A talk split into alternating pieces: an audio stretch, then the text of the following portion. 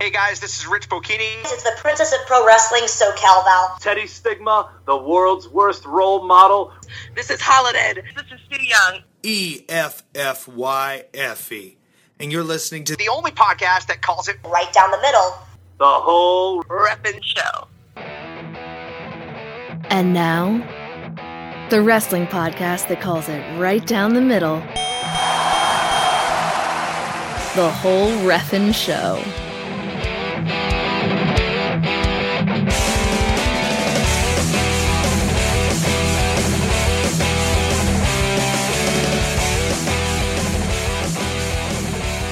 Hello, hello, hello, and welcome, ladies and gentlemen, to yet another exciting episode of the only wrestling podcast that calls it right down the middle. That would be the whole Reffin' Show. My name is Perry Smith. And my name is Daryn Beasley. And we got lots of wrestle news and wrestle views on today's episode. Uh, a lot of interesting, uh, a lot, a lot, a lot, a lot of variety in the news right now.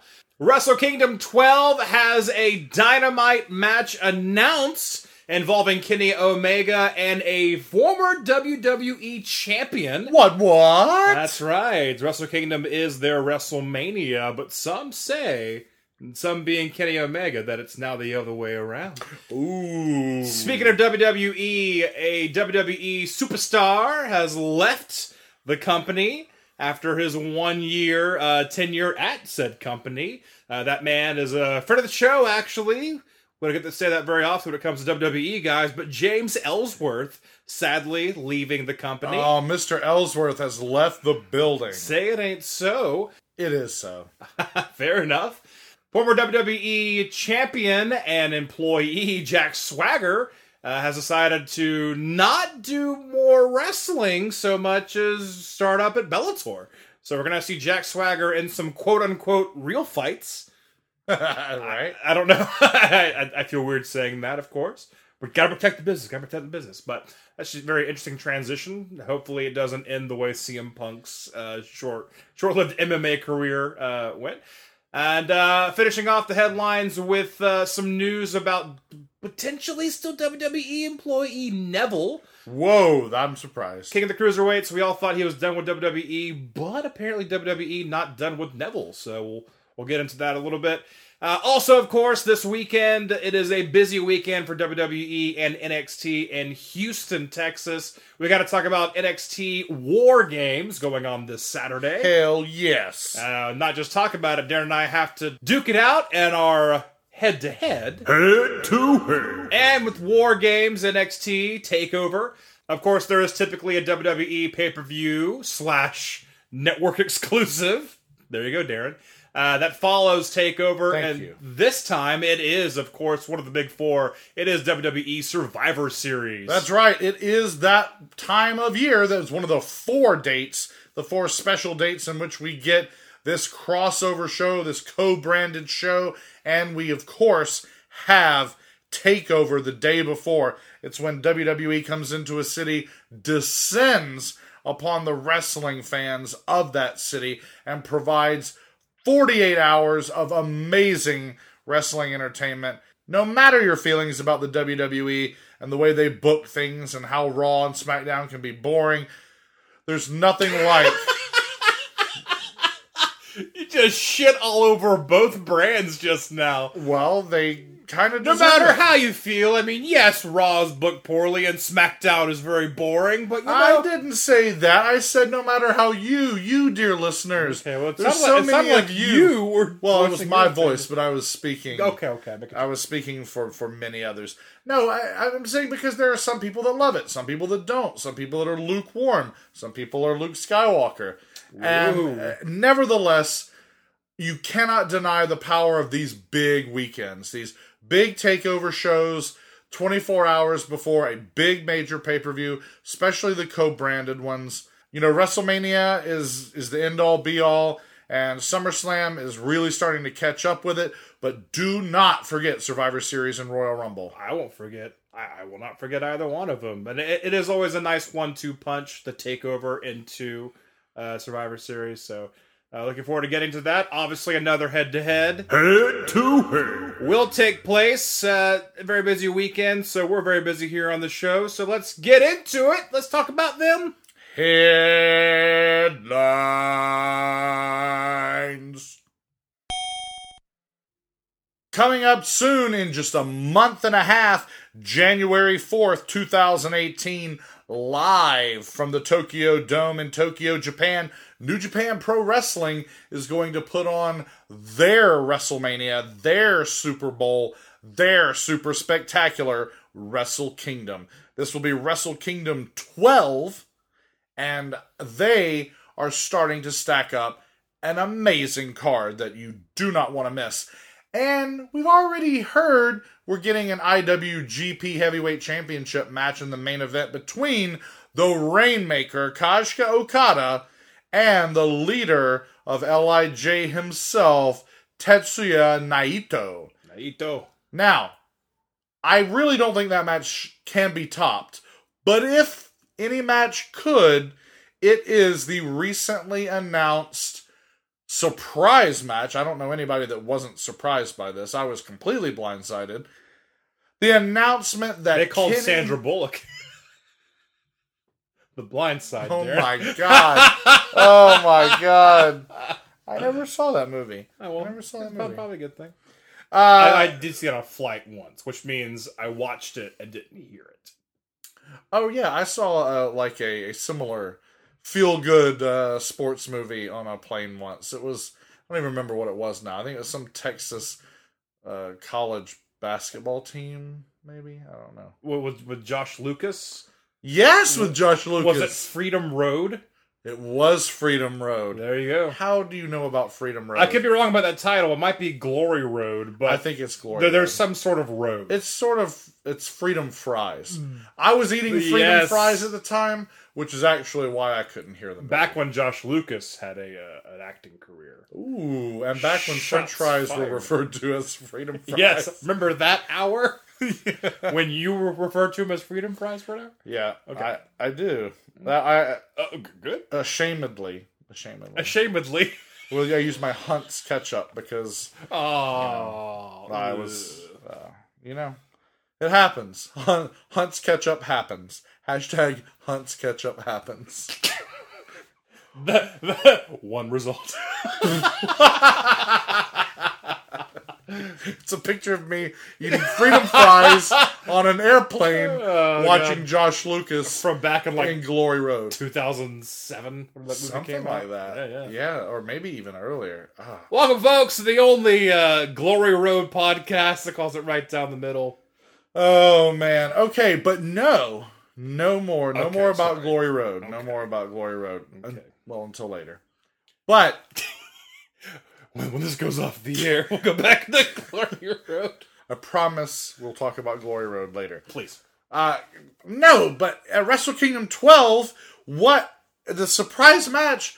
Kenny Omega, the cleaner of the Bullet Club, one third of the elite, is going to take on the challenger who surprised Omega, New Japan, and the world, and that is Lionheart Chris Jericho, Y2J. Yeah, really surprising. Uh, obviously, Jericho is, is fighting Kenny Omega. First of all, we, we have to, we have to call back to a couple episodes ago when we are talking about uh, Jericho and, and Omega kind of getting into it on Twitter, Right. which we now realize that we're completely we're we're complete buffoons who totally got worked. Oh, we got worked. Because well, also, I it, it's shame on me. I should have known better because this was going on. They're arguing with each other, and it seemed like pretty pretty legit barbs at each other. Also, they didn't start it; a fan started it. So that, that that's also it was kind of like oh like oh this fan said, and then Right. whatever. Um, but when I realized that Kenny Omega was going to be on Chris Jericho's like wrestle cruise, like immediately after this happened, it was like, oh, I'm an idiot. Of course, to fucking work. I'm a mark. Anyway. all I know about this match, and this all I know, mind you, is that I can't wait. I am so excited to see Chris Jericho through that New Japan lens, both literally and figuratively. that setting, the Tokyo Dome. What music is he going to come out to? I ha- I have a feeling uh, it might be Fozzy that he comes out to. Oh yeah, yeah, uh, yeah, yeah, really, yeah, yeah. I don't know how I feel about that. If it's a good, well, that Judas song they have is the only one I think I've ever heard. Actually, it's definitely the only one I've ever liked. Daryn, it's a single. it's, it's good. It's actually a good song. the song. entire album's a single. No, no, th- that was a joke. Anyway, but go ahead. No, I am excited about the idea that. I, hey, well, first of all, I'm gonna buy their network. I'm getting New Japan World. It's only uh, nine thousand nine hundred and ninety nine yen, I believe. I think that's what. Uh, that's when Don Callis, aka Cyrus, aka the Jackal, who is the English commentator, will definitely tell you and sell you New Japan World streaming service. Gotta get it. I'm not gonna wait and try and get some pirated YouTube copy days later. We never did that anyway, Daryn. Last time. I was going to say, like other people do. Okay. But this time, I am definitely, definitely going to be on the ball. And on January the 4th or the 3rd or the 5th or whatever weird hour I'm going to have to. Weird ass Tokyo time. How dare they not be Eastern Standard Time in Tokyo? It'd be nice. It'd be nice if they if they wrestled at four in the morning or whatever. Fuck. Right? Wouldn't it be nice? Or wh- whatever that's about. So obviously Jericho versus Kenny Omega. That that's already kind of a very cool dream match. You never thought you'd see. Um, but the question is, how did Uncle Vinny Mac take that? Vince McMahon had to have heard this. Someone ran up to him and said, "Mr. McMahon, Mr. McMahon, Chris Jericho is going to wrestle at Wrestle It Kingdom." was probably Gerald Brisco. There's no way that he said, "Oh, okay, good for him." He had to say like, "Well, fuck you then, Chris." Like, I mean, he had to take it as kind of a, "Oh, is that right?" I mean, if he's doing cease and desists for the young buck for even throwing up a fucking hand gesture, Right. um, that he didn't, which he in no way created, by the way.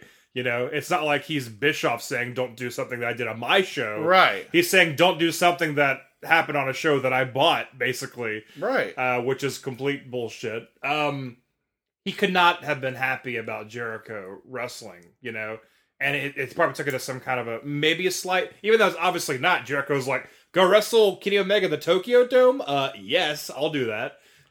I I really don't know what to think. I I haven't read any uh, uh, confirmed report that McMahon knew or did not know.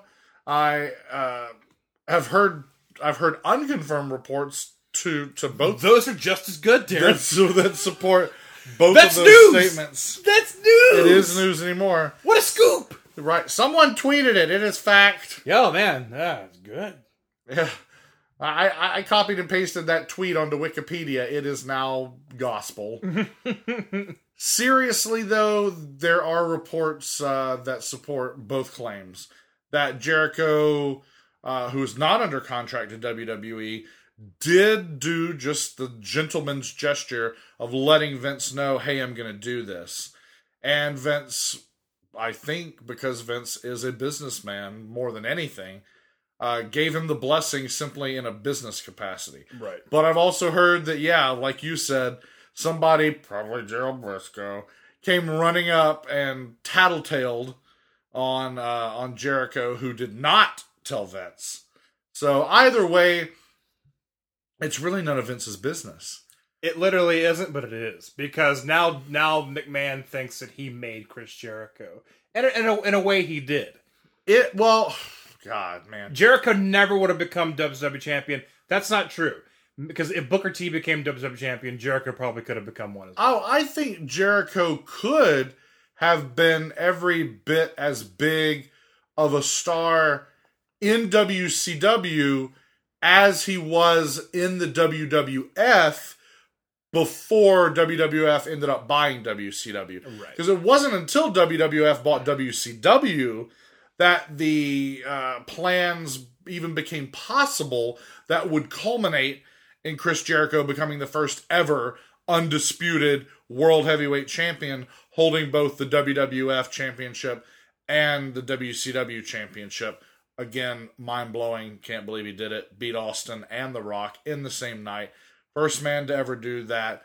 First man to hold those two belts simultaneously. I, Jericho could have retired that next night and his career would have been made. But anyway, long before that happened, had Jericho not gone over to WWF, yeah, he was totally trending on a path that by the time you had Booker T and Scott Steiner and Chris Benoit and then a latter days Sid all holding that big gold belt, uh, Jericho would have had it by then. Jericho Sid would versus Jericho. That would have been cool. yeah, well, think about Jericho. He would have figured very prominently, at least under the Russo regime. Right. Uh, I mean, The Russo regime. I mean, think about it. if Russo loved Jeff Jarrett that much and would do that much sort of over the top, uh, sort of snide but tongue in cheek type of stuff with the chosen one, Jeff Jarrett. Imagine what he would have done with Jericho. Russo would have made Jericho the champion in a heartbeat. But that being said, Vince is the one who did put both belts on Jericho. At the end of the day, and all these other uh, idioms and grammatical cliches I'm throwing out, McMahon is the one. He did in in a way he did make Jericho more than a superstar. He made him immortal. He definitely immortalized Jericho with that with that undisputed championship reign. I, I agree. I totally agree. So, Vince McMahon, at the very least, a little hurt by Jericho doing this. Uh, probably co-headlining. I mean, it, it's got to be the the the, the sub main event at least. You would think so, especially Or after even if it's like a double main event because their Yeah. U.S. titles it held in pretty high regards. absolutely. Since Omega won it, he's kept it, so that, that's a big deal. So obviously, can't wait to Wrestle Kingdom. I was looking forward to it anyway, uh, but now just another reason to to check it out for sure. We'll we'll talk more about the Wrestle Kingdom 12 card uh, the more we hear about it because uh, we're big fans. Yeah, no, the, my favorite part about Wrestle Kingdom happening on January 4th is it's like, okay, you've just gotten through Christmas. You've just gotten through New Year's. And then, oh, here we go. Now we're into real life again. But oh, one last Christmas present. The biggest and best show of the year uh, out of New Japan. The best wrestling show outside of the United States, for sure. And then, like you said about Omega, Kenny Omega is not an island unto himself. There are many people who believe that show, Wrestle Kingdom, is now annually the top wrestling program of the year, period. I, I think there's more anticipation there uh, because you, you- you'll you'll see stuff that you you will not see throughout the year, typically on New Japan television. So back to the west side of the world, uh, back in WWE land, uh, we're we're talking about our, our boy, our boyfriend of the show, James Ellsworth, Daryn, Our boyfriend of the show. our boy. Friend of the show, James. I guess. Right. uh, I guess I'm still saying that, aren't I? well, he's a boy He's a boy. friend. He's a friend. He's a boyfriend. of the show. Uh, James Ellsworth uh, let go. His uh, one year did expire um, WWE, and uh, That's it. hard to believe, It's, right? it's crazy to think because because I kind of when I think of James Ellsworth, I think about our podcast because we interviewed him so early on in our podcast. So that that just clarifies that like yeah we've been doing this for a year. Man. So Ellsworth, uh, he, he got the axe from WWE, got let go from his contract, but I mean, he, he did it, right? I mean, he did it. oh, hey, James Ellsworth. You did it. Hashtag you did it. Uh, you, you did it, Jimmy E. Um, so yeah, good for him. I mean, he got to come out at WrestleMania. He got a, a T-shirt. You got the action figure going on. I think like Zack Ryder mentioned that on Twitter. a lot. I, I like that a lot of the WWE talent, especially more so uh, SmackDown guys. Uh, but they're like you know saying positive things like you like you you're giving people hope. You know, like people should feel like they can come out and do this because they, it's possible. Anything is possible. Hey, any man with two hands has a fighting chance, That's right? right. That's right. Um, but it's cool. We got to talk to him right on the cusp. Uh, you, folks, you should go back and listen to the James Ellsworth interview from uh, shit a year ago. It's a, it's a. I, I know it's our podcast, and uh, you can't help but be either your biggest critic or your biggest fan, and I'm both. Right. I do, I really do dig that interview. It's great. It was special when it was happening, And we we're didn't so even great. know.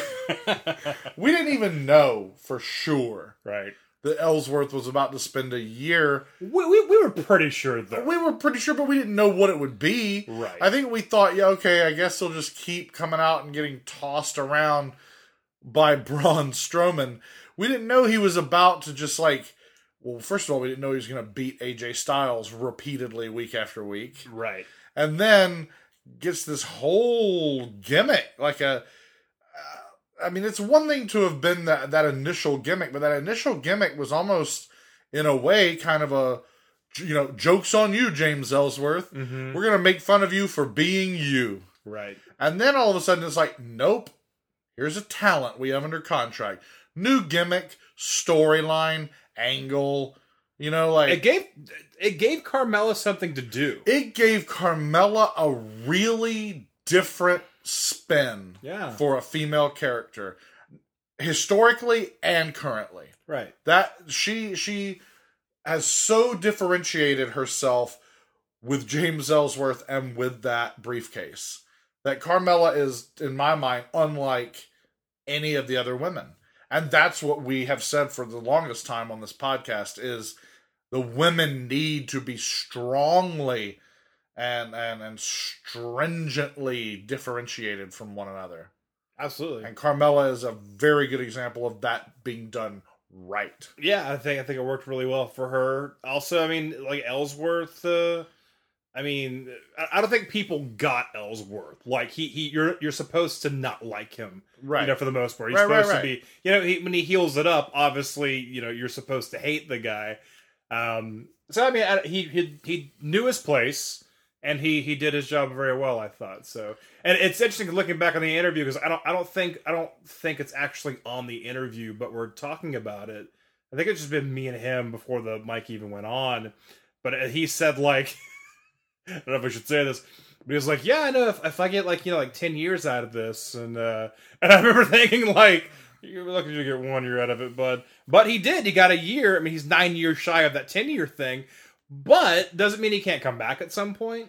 right People come in and out all the time. Ellsworth, there's something for Ellsworth to do in the WWE universe, right? the fa- the fact that on honestly you can guarantee at least four or five times a year the commentators will at least say the word Gillberg. mm-hmm. That tells me anybody could be resurrected at any moment. Absolutely. And uh, this will not be the last time we see or hear from James Ellsworth on WWE programming. It may be for a while, but it will not be the last time ever. No. So James Ellsworth, sorry that your uh, your your time with WWE was cut shorter than ten years. Um, but uh, hopefully uh, they'll bring you back again. And maybe maybe he'll come back on our show. Yeah. We'll have follow up. We got you on the way in. Let's get you on the way out, Let's get James you on the way out, Ellsworth. Jimmy E. Uh, so anyway, so James Ellsworth again. Hopefully, see us somewhere down the road. Don't don't stop wrestling. Don't stop believing. Another WWE talent that we almost definitely have not seen the last of. Surprisingly, Neville. Yeah. Neville, who threw a little hissy fit uh, when uh, he saw all the layout of the booking, which would see him lose to Enzo Amore, lose his coveted purple cruiserweight championship to uh, the realest champ in the room. And it looked like Neville on the Neville level? Was he Copper Haters? Copper Haters! My god. Oh my god. You didn't have to you didn't even have to escalate to the I went straight for the kill. Oh my god, you didn't even have to escalate to the Edith Bunker version of Enzo's voice. You started with it. What we got here, Ratty? We got a Copper Haters! Let us I, I was hoping you would you would have hit the Sam Roberts level that you hit that one time. Oh, I could never do it though. But it's funny because you were trying to impersonate someone else, but you did a dead on impersonation of someone else. Uh, what we got here? We got it. I say I can't do no, it. you can't do it. You just goes straight You can't to- summon it. You just just happen. straight to the Edith Bunker. That's fine. It's just as good. It's better actually. It is better. Because I like Edith Bunker. I don't like Sam Roberts. Wow. Oh, Did you hear that? Was shots Were the shots fired? That was shots fired. I heard the police sirens are on the way because uh, shots were indeed fired. Yeah. Oh, you're not supposed to discharge a firearm in a neighborhood, are you? Not that we're in a neighborhood. No, No, we're, we're in, a, studio, Studio. with interns in a building. Right. A building, which is not in a neighborhood. We're in a building. we are in a room. So anyway, Neville, uh, Neville, who was Neville level, yeah, Neville, uh, like Daryn just said, uh, oh, we'll have to bring you back to what Daryn was trying to say. Uh, but I think what Daryn was trying to say was Neville wasn't too happy about the future bookings of the Cruiserweight Championship and uh, himself, even though even though word was Neville's supposed to win the belt back from Enzo Amore immediately. Um, but still kind of left the company, and everyone thought he was out. Out. We thought he was out. Out. That's what we heard. We definitely thought he was out out. Apparently, though, WWE uh, did not grant his release officially, going like, "No, no, Neville, it's okay, it's okay." Massage your shoulders, uh, Harvey Weinstein style. Damn it! Damn Oh! it! Damn it! Oh, man. I said I wasn't gonna do is- another Harvey Weinstein You reference. did. You actually said that before we went on the air. You said, God, let's go a week. Let's go a week without a Harvey Weinstein reference. Well, you know what that is. And then couple haters, couple Harvey Weinstein haters. I think there are a lot of those probably. So listen out, dear listeners. You're likely to also hear a Dino Bravo reference. Oh, probably. gee. uh, so anyway, uh, so Neville uh, sticking around, and apparently Neville showing up after Survivor Series is the latest rumor. And uh, obviously, until the King of the Cruiserweight shows up on uh, television, it will be just that rumors. Am I right? You're right. It'll, be, a Fleetwood, Mac, album. oh God, damn it! We know each other too well. Yeah, we we talk uh, directly to one another's faces Mm-hmm. a lot. So um, There is that. there is that. Just embrace it, guys. Don't be a cup of haters. I like the addition of lettuce and tomatoes. It's, it's anyway. It is. It's good. Our, our, our our listeners hate us. So moving on. Cup of haters. Uh, Our for- and lettuce and tomatoes. Uh, former WWE champion uh, Jack Swagger. yeah, which I forget that. I, I haven't forgotten it, but I forget it. That that was the lean year when it was like, okay, who's Ooh. left to be champion? All right, Dolph Ziggler, Jack Swagger, you guys are champion. Uh, um, so uh, Jack Swagger, of course, left the company recently. Uh, wasn't happy with direction of his character, or rather, the lack of direction uh, for his character for Jack Swagger. Um, he left and went back to. He, he may have done some shows in the indie circuit. I feel like he did. I know he definitely did some indie work. What my question is, did he ever actually appear on Impact? I don't. I don't. That was the rumor because they thought you know, he had such a great working relationship with Dutch Mantell backstage and on screen uh, when Mantell was in WWE as Zeb Colter. And so the rumor was, of course, these two want to work together. They work well together. Everybody wants to see it. I don't know if it ever happened during all of the, God, you know, cup of haters, Dick- tomatoes. Dixie, Billy, Jeff, TNA, Impact, Anthem, GFW. Oh my God, where would you know? Where would a Jack Swagger fit into that scenario? I mean, we see what happens when you took that blender and you threw a cyclone named Alberto El Patron into a blender. Uh, they, it doesn't doesn't work. So I don't think Jack Swagger probably would have worked even if he had appeared. Would have been smart to be like, yeah, maybe not. Maybe not join that uh, sinking, that sinking, was it, burning Titanic? burning like, Titanic. Well, it didn't burn; it just kind of sank. But you get But this one's on. But this Titanic. This Titanic. But this one's also on fire. This is much more tragic than that whole Titanic thing. This Oh, is, it's- this is Impact Wrestling. This is that fucking owl. This is a burning, sinking trash fire.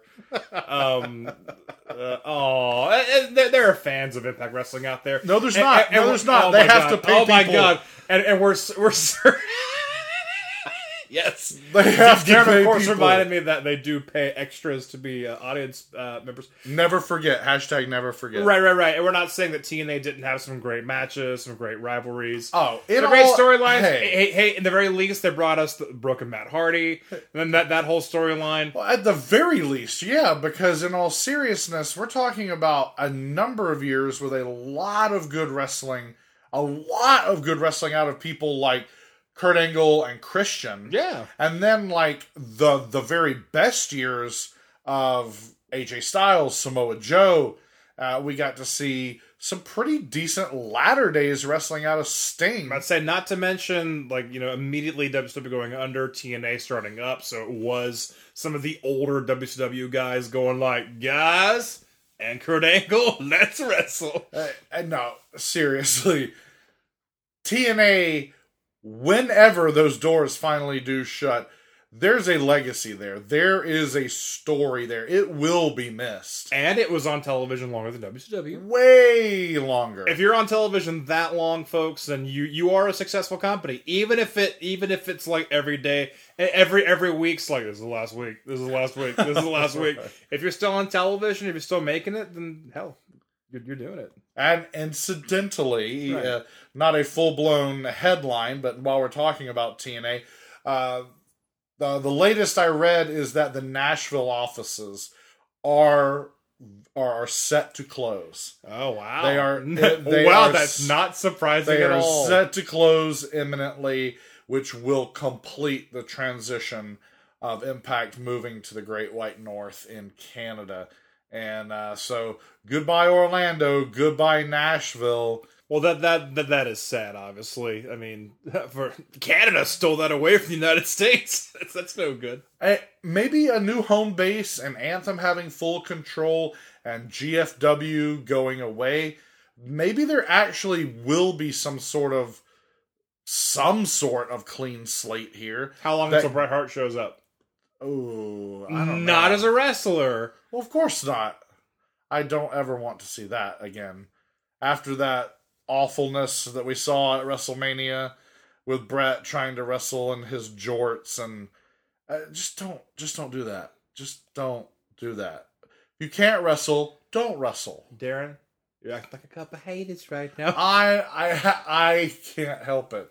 I I love Bret Hart. I love uh, I just don't want to see it.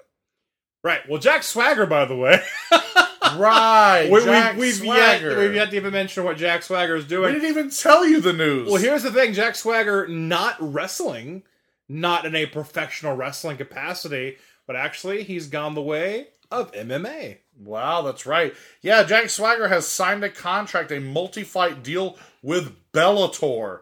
Now we know that Bellator, uh, they're they're a little more interested in the the pomp and circumstance, not uh, the Macho Man Randy Savage's entrance theme. Bellator, But- one of the one of the meaner Decepticons Yeah, from Transformers.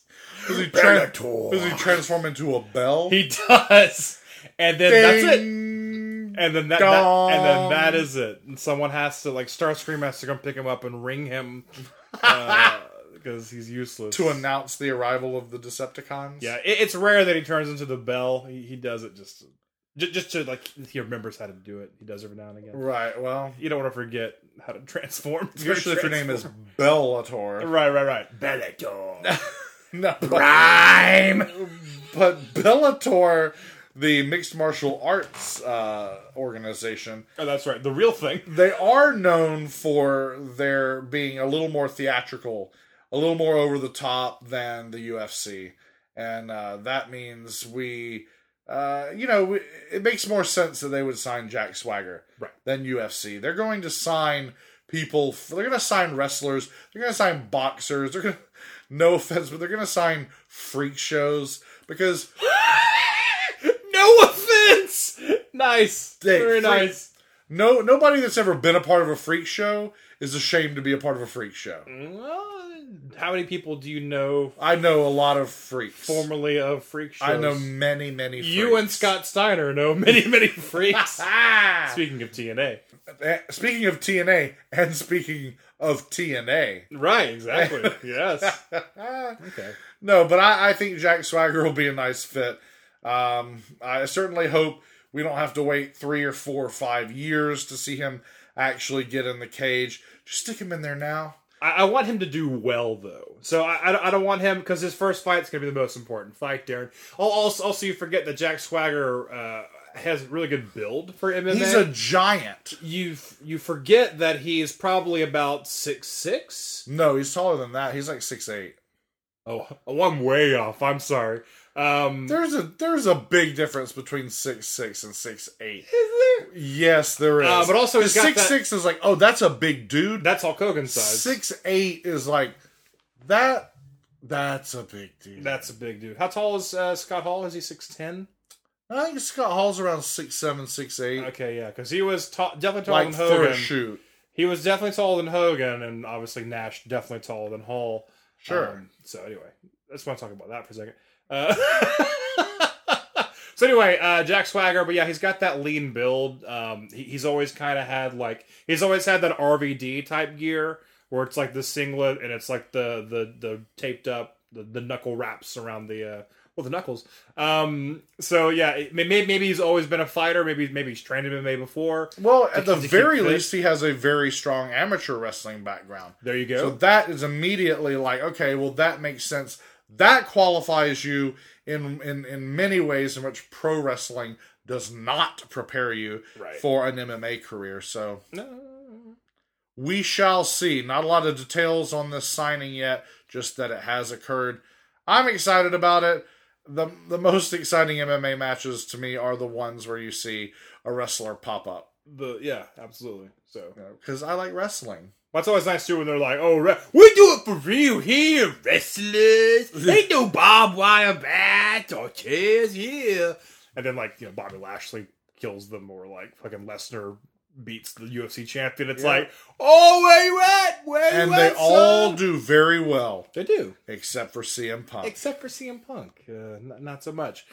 All right, so now that all that's been talked about, all those headlines taken care of, now Daryn and I got to go head to head. Head to head. For NXT War Games. NXT is taking over. They're taking over Houston, Texas with the War Games. That's right, NXT Takeover War Games, Saturday, the 18th of November, 2017, from Houston, Texas.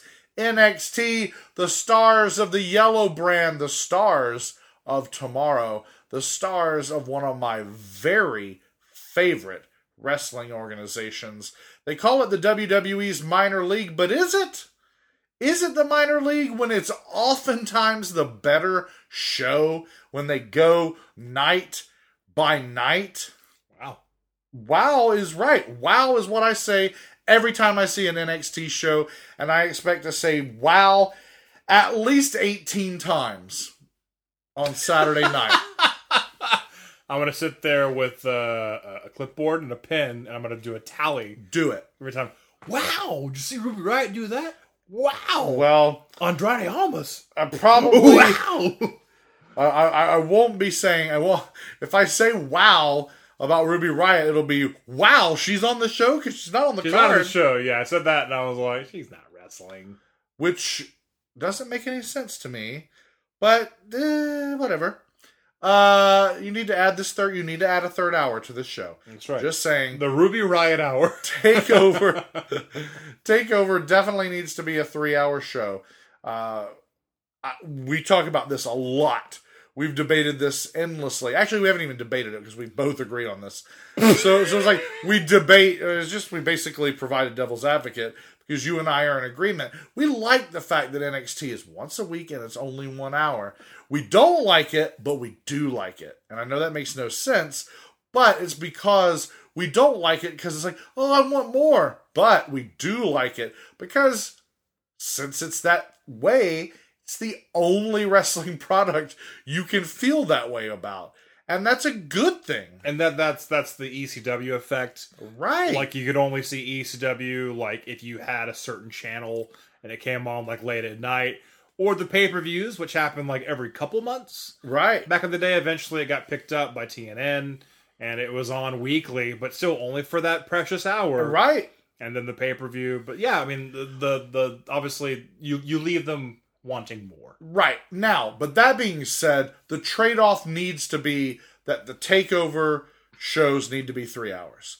That needs to be the opportunity, the the network special, the Saturday night before a WWE pay per view. We get these takeover network specials, formerly known as pay per views, and they need to be three hours because there's so much that happens over these months, these months of one hour shows that we need to see more payoff.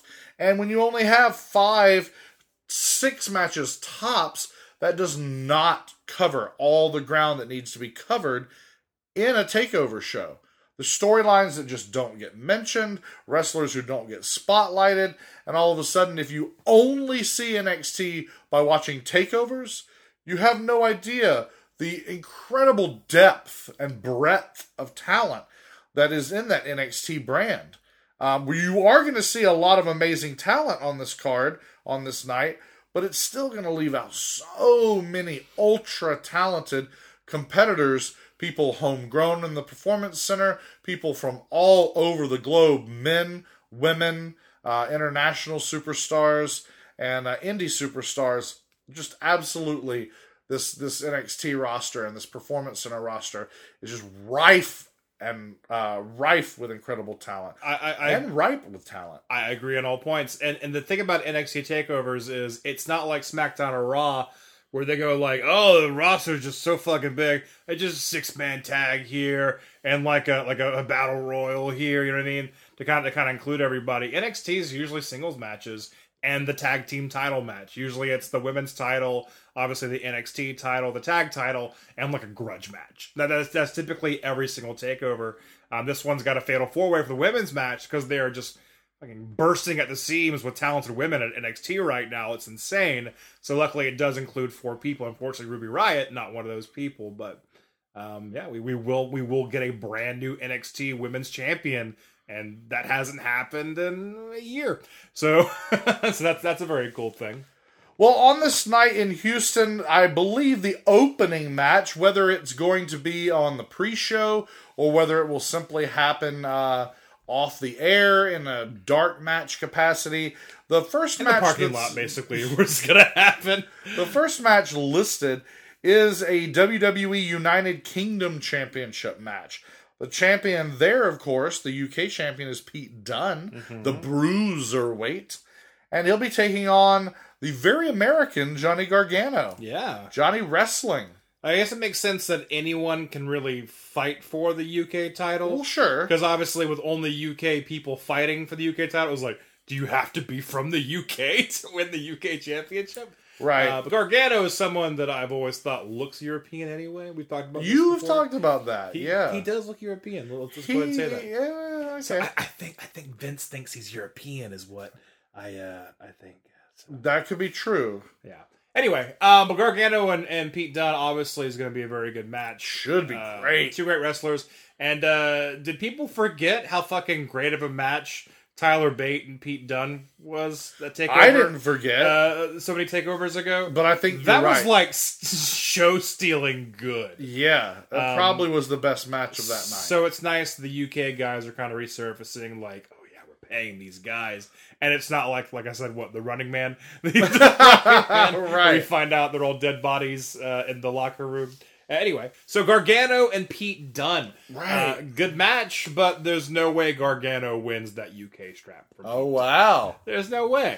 I agree. You're not going to put it on a non-Brit yet. Right.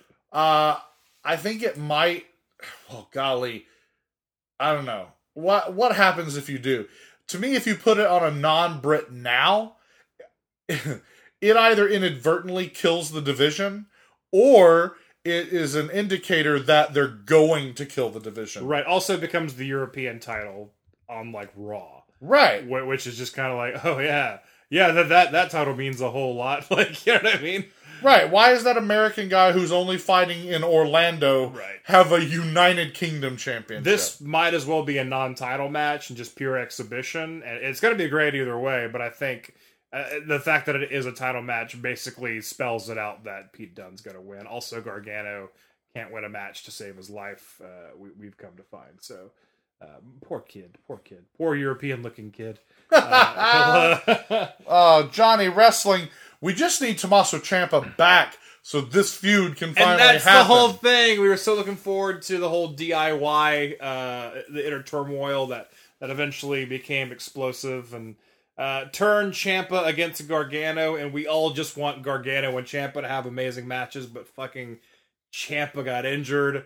Uh, obviously, you can't blame the guy, but uh, this is all kind of just filler for Gargano. Um, but we can't we can't wait for the the DIY uh, battle to finally happen. Anyway, um, so yeah, obviously we're both going with uh, Pete Dunne here. Yes, Absolutely. I'm picking the bruiserweight to keep that big, beautiful belt. See, that's my focus. My focus is that belt. you're about aesthetics. That- you really are. Belt is so killer. I want to win that belt. Oh wow. I want to win that belt. But you're and not a Brit. We get- just said that you would never win. I'm going because to. you're not a Brit. I'm going to defect, and I'm going to immigrate to the United Kingdom. I will then be a British subject, and then it will make sense for me to hold that belt. I won't hold it. I'll wear it because it is a belt. It is not a title. Right, we call It it, that. it is a belt. Vince is gonna say. And I'm gonna get. I'm actually gonna get belt. I'm gonna get gigantic belt loops okay. put onto my pants so that I can wear it to actually hold my pants up. Oh, that that's absurd. Hey, if if if if you had to become a British wrestler, what would your British wrestler name be? Ooh, I don't know. You don't get time to think about it. Um, Ten, nine, eight, seven, six, five, four, Oh no. three, two, one. What is it? Uh, uh, ch- Uh, okay. chimney, Fart noise, everybody. chimney, hey, everybody. fa- chimney sweep fart noise. Chimney sweep, fart noise. That that is uh, offensive on many levels.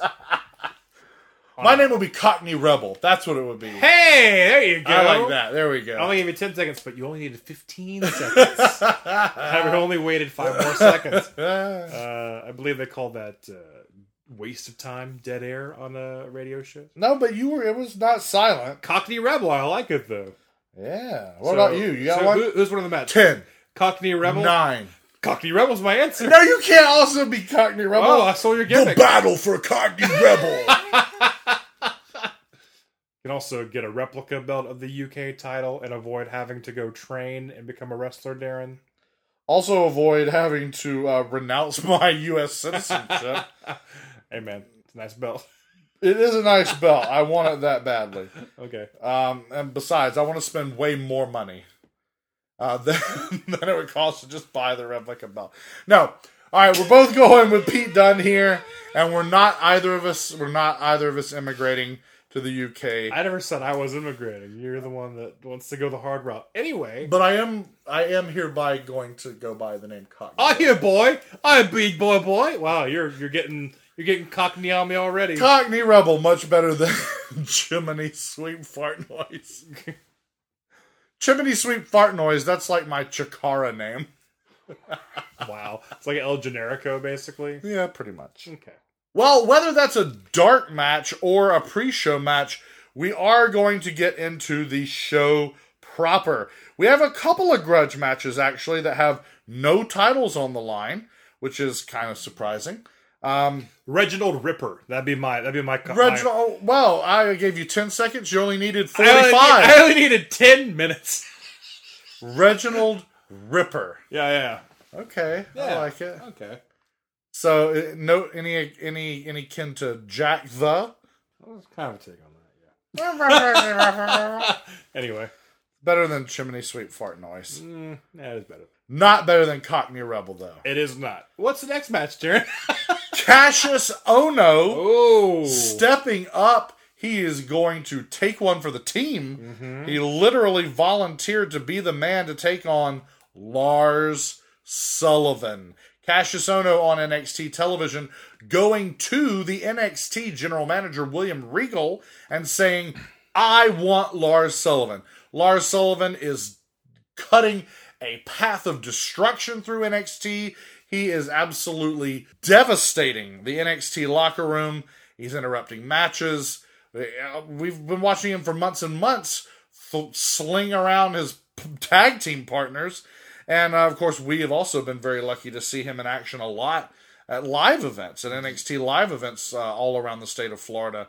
And now, Lars Sullivan on TakeOver War Games from Houston, taking on the former Chris Hero, the man known as Cassius. Oh no, oh no, in all of his basketball gear glory. That's true. Uh, Lars Sullivan, aka Large Sullivan, uh, taking on Cassius Ohno. So it's two big men fighting each other. They are two big men. They're too big. They're excessively big. uh, they are, but uh, it, so it's, it's going to be a brawl. I, I like I like the idea of the two of them fighting each other. Cassius Ohno has nothing to do. Uh, poor guy went for the title and of course did not win the title uh, from old Bobby Roode. Um, and Lars Sullivan, I think, is just on his way up. But I think this, I think, old Cash is just a stepping stone to further build up Lars Sullivan. Um, and if this is a good match, that's fine. uh, that's by fine. me. Well, Ca- Cassius Ohno proved that he could lose and still be Cassius Ohno the next day, Right. which basically any wrestler can do that. By the way, Yeah, yeah. But don't they're- forget that. WWE. but I mean, Lars Sullivan has like Brock Lesnar's blessing. He does. So, and he's a big man. He's got a great look. Um, he's got a very unique look. So I, I think uh, Lars Sullivan is just is just going up from here. So Sullivan to win. Sullivan gets the win. Oh yeah, Sullivan absolutely gets the win. In our next grudge match, we have uh, this one's actually way more intense than Ohno and Sullivan, and that is the grudge match between Aleister Black and the Velveteen Dream. Well, Aleister Black, formerly known on the independent circuit and internationally as Tommy End, has been making a name for himself, a new name for himself, the name of Aleister Black, on NXT television and on these network specials. Aleister Black, in all of his infinite gloominess and darkness, is a fan favorite. This guy gets cheered. I mean, they, they want to. It's almost like they want to carry him off the football field uh, after a victory. This guy who seemingly rises from the sepulcher in the smoky darkness at the beginning of every match, and the Titantron is covered in spooky ass runes. And then we get to see this heavily tattooed, very intense dude, mean mugging with his mohawk and his black leather with all sorts of really creepy insignias all over his gear. And then he's got this weird uh, way of walking and, and and slinking about, and all of his cross-legged sit downs and his martial arts, his martial artistry, if you will. Aleister Black is an intense individual. He is unique, and it just it's funny to me that he has that babyface pop and that babyface appeal, but he does. Meanwhile, his opponent, the Velveteen Dream, this sort of Jimi Hendrix meets Prince concoction, the sort of, uh, you know, ambiguous character played by Patrick Clark, who was originally the Velveteen Dream Patrick Clark, but has since become only the Velveteen Dream, which I fully support. I like that. He he wasn't the ultimate warrior Jim Hellwig, he was just the ultimate warrior. right. So I like the idea of the Velveteen Dream, period. I like the gimmick. I like what Patrick Clark is doing with it. I like that that's the only name he's going by. Um, he's got, talk about aesthetics, he has an excellent aesthetic and a fantastic physical build on Patrick Clark, aka the Velveteen Dream. And he is working the hell out of this gimmick. This gimmick where his goal is to irritate Aleister Black and get into his mind with the with the the end goal in mind of making Black say his name. Simply, he wants Aleister Black to say his name. Now that is old school taunting right there. That is schoolyard shit. That is bully stuff that is coming out of Velveteen Dream. And it seems so odd that a character like Velveteen Dream is treating a character like Aleister Black in that fashion. He's the one trolling the Right, the the the anarchist guy. right. No, no, I I, I get you. Um, and I love it though. I love every interaction between these two on NXT television, and I'm excited about this one-on-one matchup. It's it's good, and I think this this uh, feud is, is being built just the right way because it is it is done from an angle of like like oh Aleister Black thinks like he's destined for NXT Gold, and like you know someone like Patrick Clark, you know Velveteen Dream is just beneath them. So, but Velveteen Dream is like no no no. Like me, motherfucker. Like not you is going to be the next guy. It's going to be me. Um, so you know, I knock you out, then obviously I'm I'm bound to, to fight McIntyre for the belt. So it, it is cool, and also these two fighting each other, they're very different. Their styles are very different. I mean, they're you know, Aleister Black style is different from anyone It is that I've ever seen. Um, so it's, it's going to be a good match. It's a good matchup, and yeah, these these are two characters that you would not put together into a feud, or like it seems like it should not work at all, but it actually works very very well. So I'm I'm looking forward to the actual match happening too. yeah. This is this is very very very uh, interesting uh, booking. It, it- it's interesting too because the the two characters are both over the top without acting over the top too. Right. Neither one of them seem over the top. Yeah, There's certainly nothing alike. Um, they're polar opposites. I don't even Yeah. know. I really don't know what to compare this to. I guess it would be almost like superstar Steve Austin fighting the Sandman in ECW. It's like, okay, this is just incompatible. Right. You know, a- ECW is of course going to be full of examples that, like Taz versus Bam Bam Bigelow. And it's just like, what? Beautiful, wonderful, fully developed characters, larger than life personas. They're nothing alike as people, they're nothing alike as wrestlers. But wow, that is what pro wrestling is and should be. It's like mm-hmm. Ric Flair and Dusty Rhodes. Ric Flair and Dusty Rhodes, nothing alike. Amazing as opponents because they're both larger than life, these big characters, and uh, I, I, I really, if not for the fact that the War Games match is a War Games match, this would be what I would be most excited about from uh, Takeover is the Dream Black match. Right, right. No, I, I think it's the one of the better feuds um, that's actually been built up in NXT. Instead of just, hey, I don't like you, you know what I mean? That, that, that kind of was a lot of the the fuel for a lot of people fighting uh, recently in NXT. Um, so I, I, I like that there's a storyline going here. And it, it's two interesting characters, and I think it just works for both characters. So, and no matter who wins the match, which we've got to talk about who's going to win the match. Um, both will come out looking like a million bucks, though I think ultimately Aleister Black will win. Yes. I agree. I think Aleister Black will win this match. He needs to.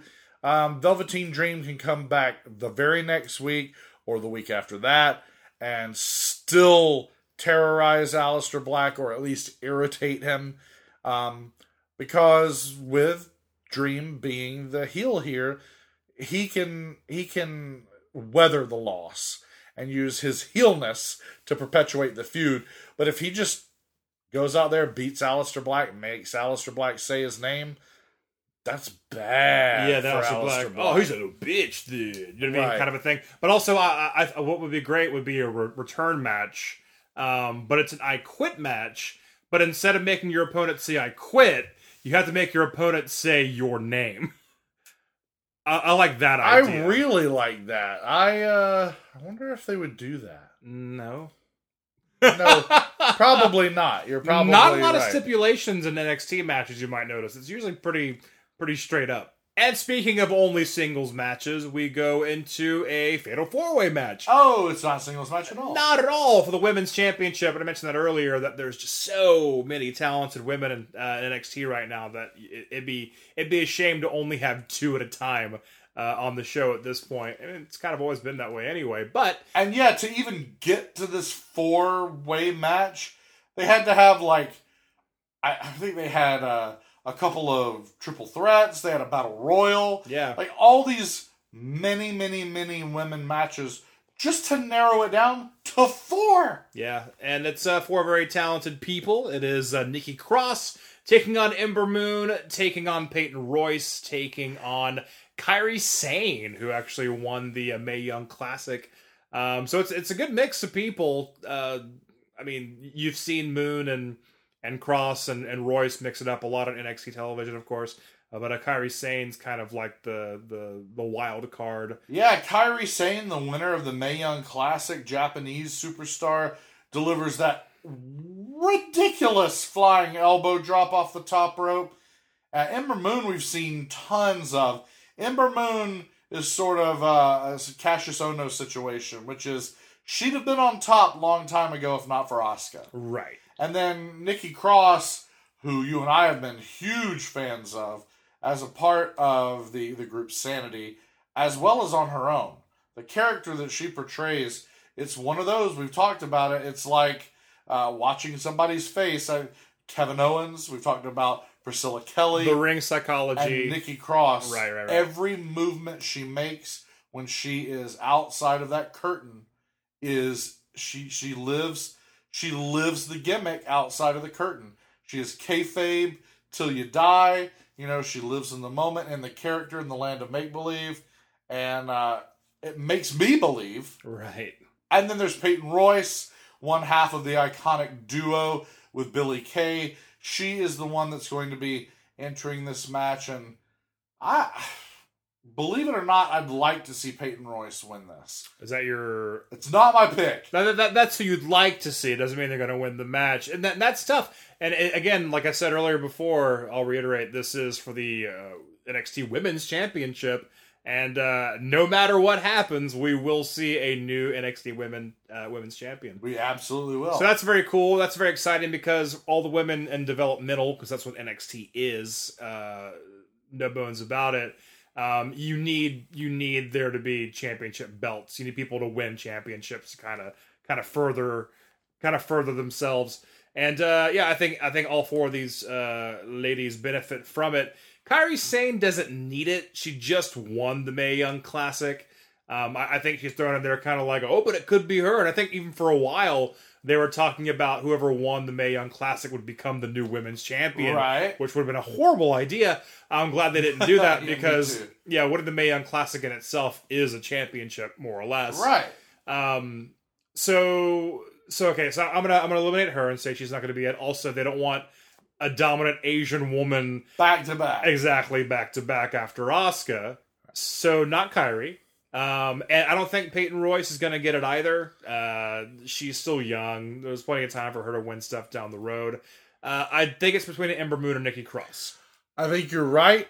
I want Peyton Royce to win it. She won't, but it would be really great for the iconic duo. This would sort of this would be a feather in their cap that they need. Right. But they're not going to get it. But wouldn't it be nice? It'd be it'd be interesting. Um, I like the idea of basically they'd both be champion. Yeah. And then this works a lot better now that Jericho and Owens aren't, you know, best friends Right. or like co-champion anyway.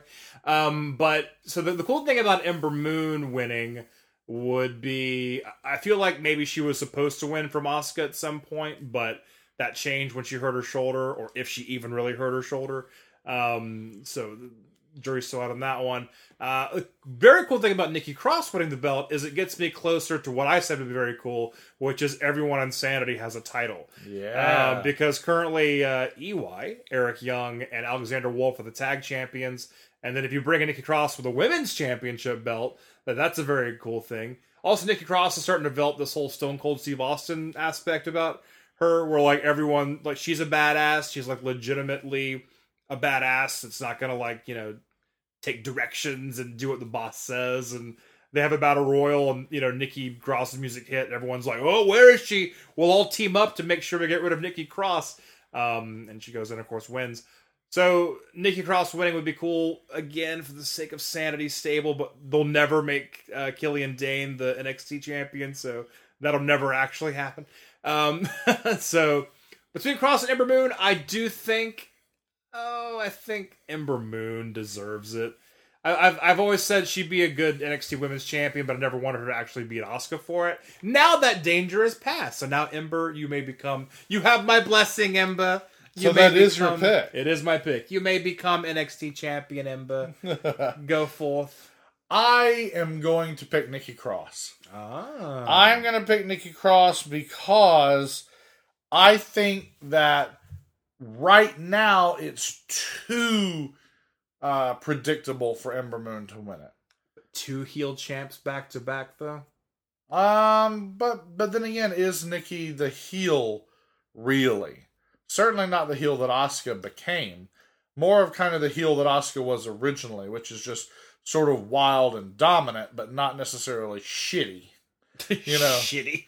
Shitty in like attitude. Right. The whole thing about a four way match is not necessarily the best person wins. Right. Just, just the opportunist. Wins. Right, exactly. So Nikki Cross Nikki- certainly that. Mm-hmm. But also Peyton Royce can be that very easily. Well, judging by the way it's booked, Peyton Royce is the only one who's going to have somebody at ringside to help her.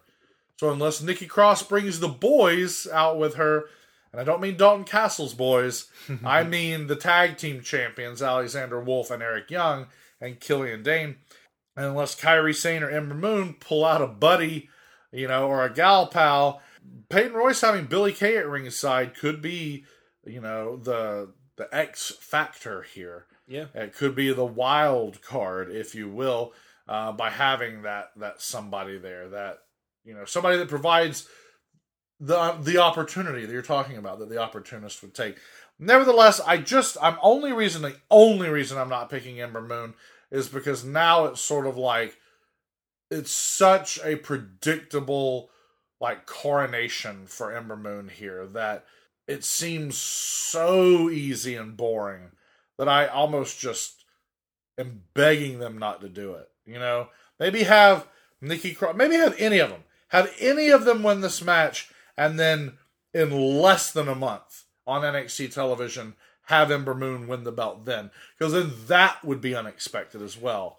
But it's just too easy to give the belt to Ember here on this night in Houston. So that's the that's the reason I'm going with No, Nikki and, and I, I see your reasoning there. It is, it is sound logic. However, I don't think you need to have Asuka have this belt for a record amount of time and then hot potato the belt.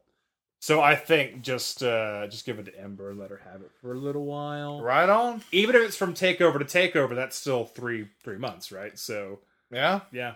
Well, so far that's the only match we've disagreed on. Oh. So well, that- there are that four point- combatants. So to be fair to us, Yep, yep.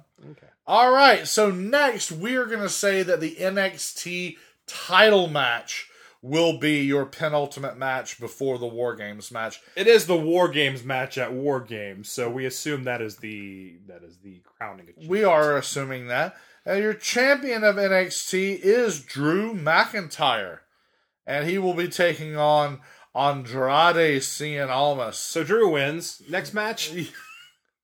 Yes, Andrade Almas with Zelina Vega. I do not think they're going to put the NXT title on Almas under any circumstances. No. I'm as big of a fan of Almas now as I ever have been. Never was that familiar with La Sombra, which was his character before coming to the WWE slash NXT. Mm-hmm. Was not a fan of Almas in NXT for the longest time.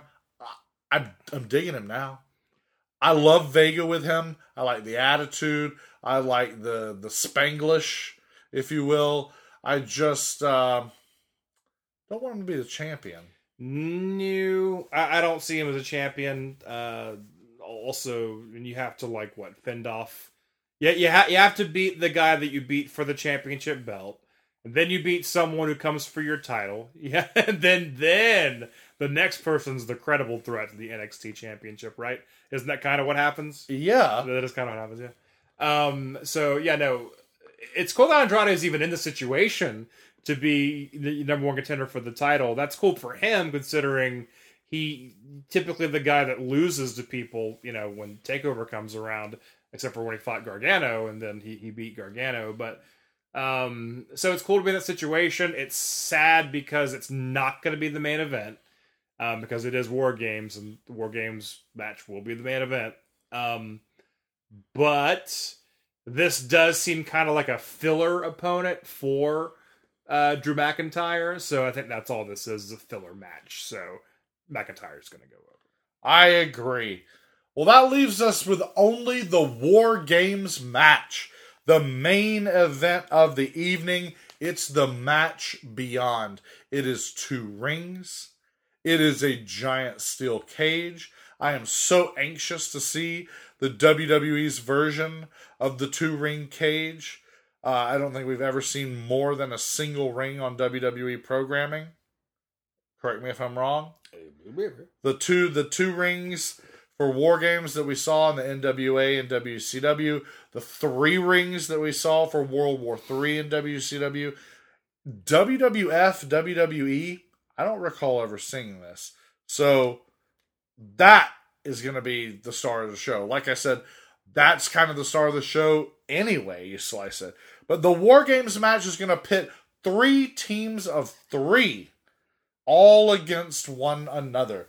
Now, we saw that once before in WCW. There was a NWO Hollywood, NWO Wolfpack, WCW, three teams of three War Games match. But other than that one, this is the only other one that we've seen with this kind of lineup. Right. In War Games, uh, the, three teams make a lot of sense. All three of them make a lot of sense. Um, okay, no. So Roderick Strong and uh, the Authors of Pain still doesn't make any sense to me. It could have been two other just good NXT people joining Roderick Strong uh, in his uh, fight. Uh, I was kind of hoping that would happen. What about Cassius Ohno and Aleister Black? Whoa, whoa, whoa! How sweet of a team would that be? Those two dudes with Rod Strong? It would have been cool. Uh, unfortunately, no. They had to give uh, Authors of Pain something to do. Clearly, uh, and also it's sad because you you're putting. I I love that Sanity's in there because it's it's stable warfare, you know. Um, but I don't like it because the tag team belts are not being defended, which is why Authors of Pain are like, we don't have anything to do. We're always in the tag match, so. Uh, I guess they have to be involved just because the tag team champions are involved. Uh, so yeah, Roger Strong and the Authors of Pain, they take on Sanities. Uh, basically all of Sanity. They take on Killian Dain, Alexander Wolfe, and Eric Young. And the third team in the War Games. The Undisputed Era. The team led by Adam Cole, baby. With the uh, the the fellas previously known as Red Dragon internationally. That would be Bobby Fish and Kyle O'Reilly. And all three of these guys, ROH and New Japan superstars, and former uh, three time ROH world champion Adam Cole is the leader of the Undisputed Era. This team that is going to be taking on Sanity and the Authors of Pain with Roderick Strong. I dig the Undisputed Era. So good. And they have that presence, they have that outsider presence that I treasure in wrestling. Uh, you need to be a square peg that ain't going in no damn round hole. We need more of that in wrestling. And that's the way I feel every time Undisputed Era comes across my television. Yeah, I mean, I'm excited. I'm really excited about the match until you get to Authors of Pain because it does. It is. It is Undisputed Era versus Sanity, which I don't even count Sanity as part of NXT. They're kind of like the outsiders, you know. Um, and I guess Roderick Strong and, and AOP, they are they are they are the NXT team. But because they are the NXT representation, I do wish it was Roderick Strong with just two other like it could have been Roderick Strong and Johnny Gargano and someone else that would have been totally fine by me. Um anyway, so I guess we can't that won't change. So no point in arguing that though. I do wish it was two other people that made a bit more sense uh storyline wise. These three teams of 3, who's going to win? I'm picking the Undisputed Era. Obviously, right? Right, you're picking them too. Obviously, because uh, Authors of Pain and Roderick Strong are not really a team. Okay. Right. Sanity, they're the tag champions, but they won't lose the belts if they lose. Okay. And uh, Undisputed Era still has to kind of establish dominance. See, me, if I were booking, though, Roderick Strong would turn on the Authors of Pain and join the Undisputed Era. And, I- that may happen and I yet. still think that's what's going to happen um, because they were like, "Jo- join us. It would be wise, you know, um, to Roderick Strong. And he's like, nah, man, NXT for life.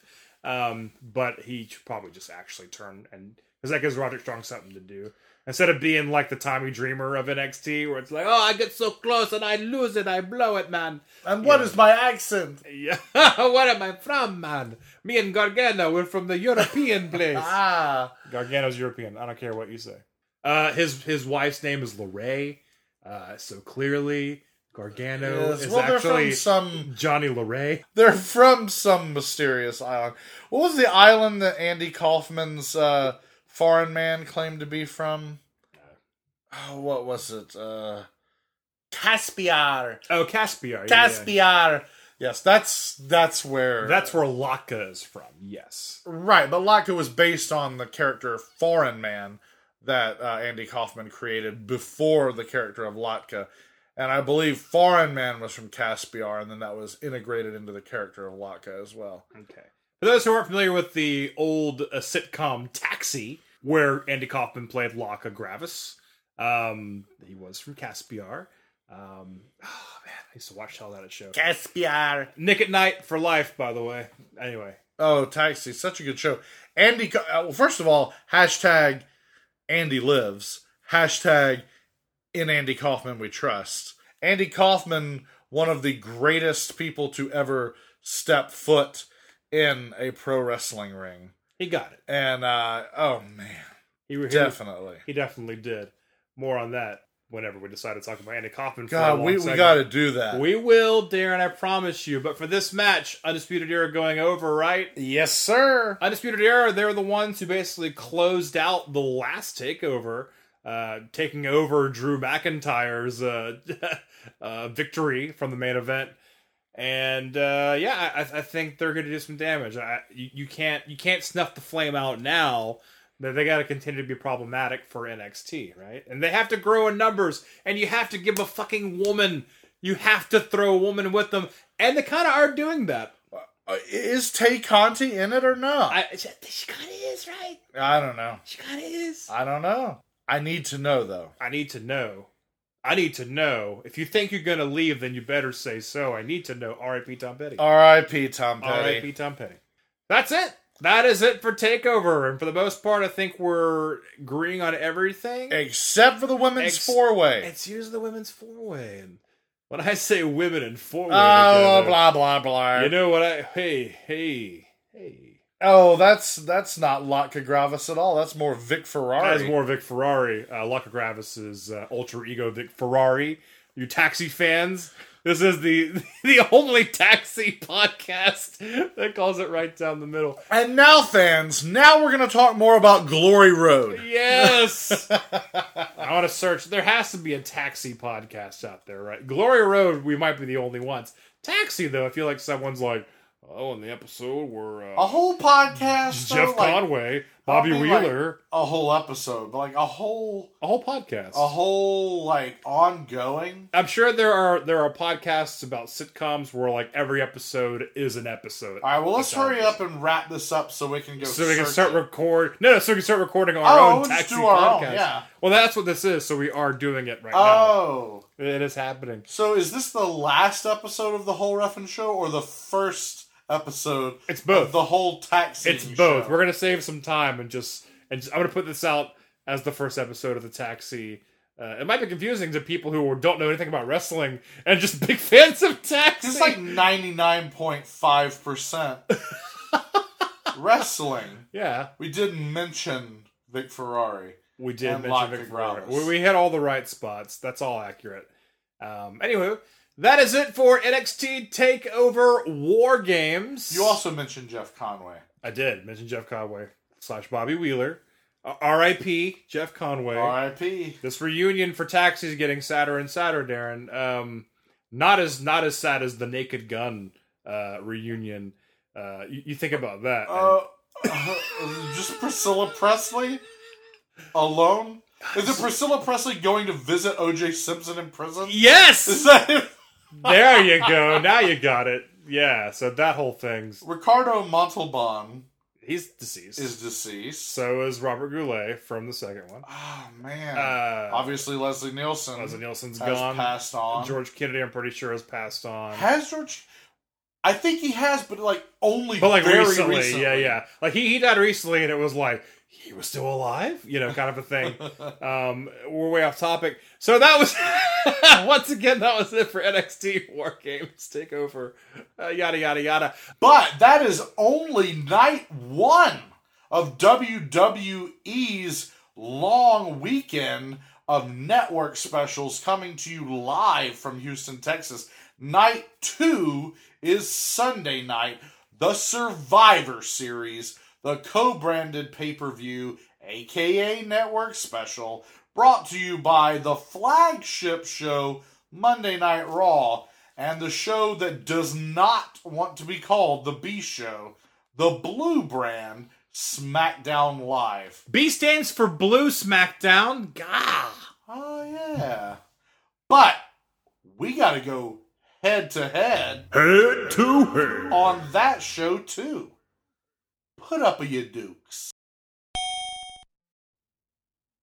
Survivor Series 2017 co branded WWE Network Special Monday Night Raw and SmackDown Live present Survivor Series, the 31st edition of the Survivor Series, coming to you live on WWE Network on Sunday, the 19th of November 2017, from Houston, Texas. Man, I think this is going to be a killer show, and I am going to tell you all of the controversial opinions that I have, and I hope that you have a lot of them too, Perry. Sure. I, uh, dear listeners, you probably listen to other podcasts. Uh, I know that. Don't just assume that they listen to other podcasts. I like to I like to believe that our, our our dear listeners, who are dear listeners by the way, are faithful to us. uh, They I- forsake all other podcasts because they don't have time to listen to people who don't know what what's going on. We know what's going on. We have our fingers on the pulse of wrestling, Daryn. I don't disagree with that. Okay. I, I, I can't. I mean, my, I, I don't have time with you know, so I'm so busy having my finger on the pulse. Right. But you know, I'm not that proud, man. I'm not. I mean, Clearly not. come on. Right. I mean, I listen to other podcasts. I'm sure our dear what listeners do as kind well. of example are you setting for our listeners? our dear listeners. I listen to much better podcasts. I didn't say that at all. listeners, you heard him. You you said that, so you're the asshole. You heard him. Yes, you heard Perry say that just now. I said if you read the internet and you listen to any other podcasts, you will hear a completely unified front that says a lot of negative things, a lot of negative things about this pay per view on Sunday night. And uh, once we get into the, the meat and potatoes, not to be confused with the uh, Lettuce and tomatoes. lettuce and tomatoes, yes. uh, I'm going to uh, gonna gonna let loose some opinions, and dear listeners, it's up to you to decide. Hey, we report, you decide. We report, you decide. We're fair and balanced here because we are the only wrestling podcast that calls it right down the middle. heard. Heard. So let's jump right into this show. All There's right. of course going to be a pre-show. This is not going to be a regular three-hour event. It's a four-hour event with an hour-long pre-show, Of course. which means it's a five-hour event. Of course. But uh, unlike SummerSlam and WrestleMania, I think the pre-show is actually being kept to one hour instead of two, so it will max out at five or five and a half hours as opposed to the six or even seven-hour mark like WrestleMania. Right. But you know what? As excited as I am for this weekend, after what I'm sure we've already made up our minds is going to be a great War Games show on Saturday night, uh, I don't know if I could stand more than five hours of uh, Survivor Series. So please just keep it at three hours. They only have eight matches. What are they going to do for five hours? Mm. And this first one's going on the pre-show, the cruiserweight championship match.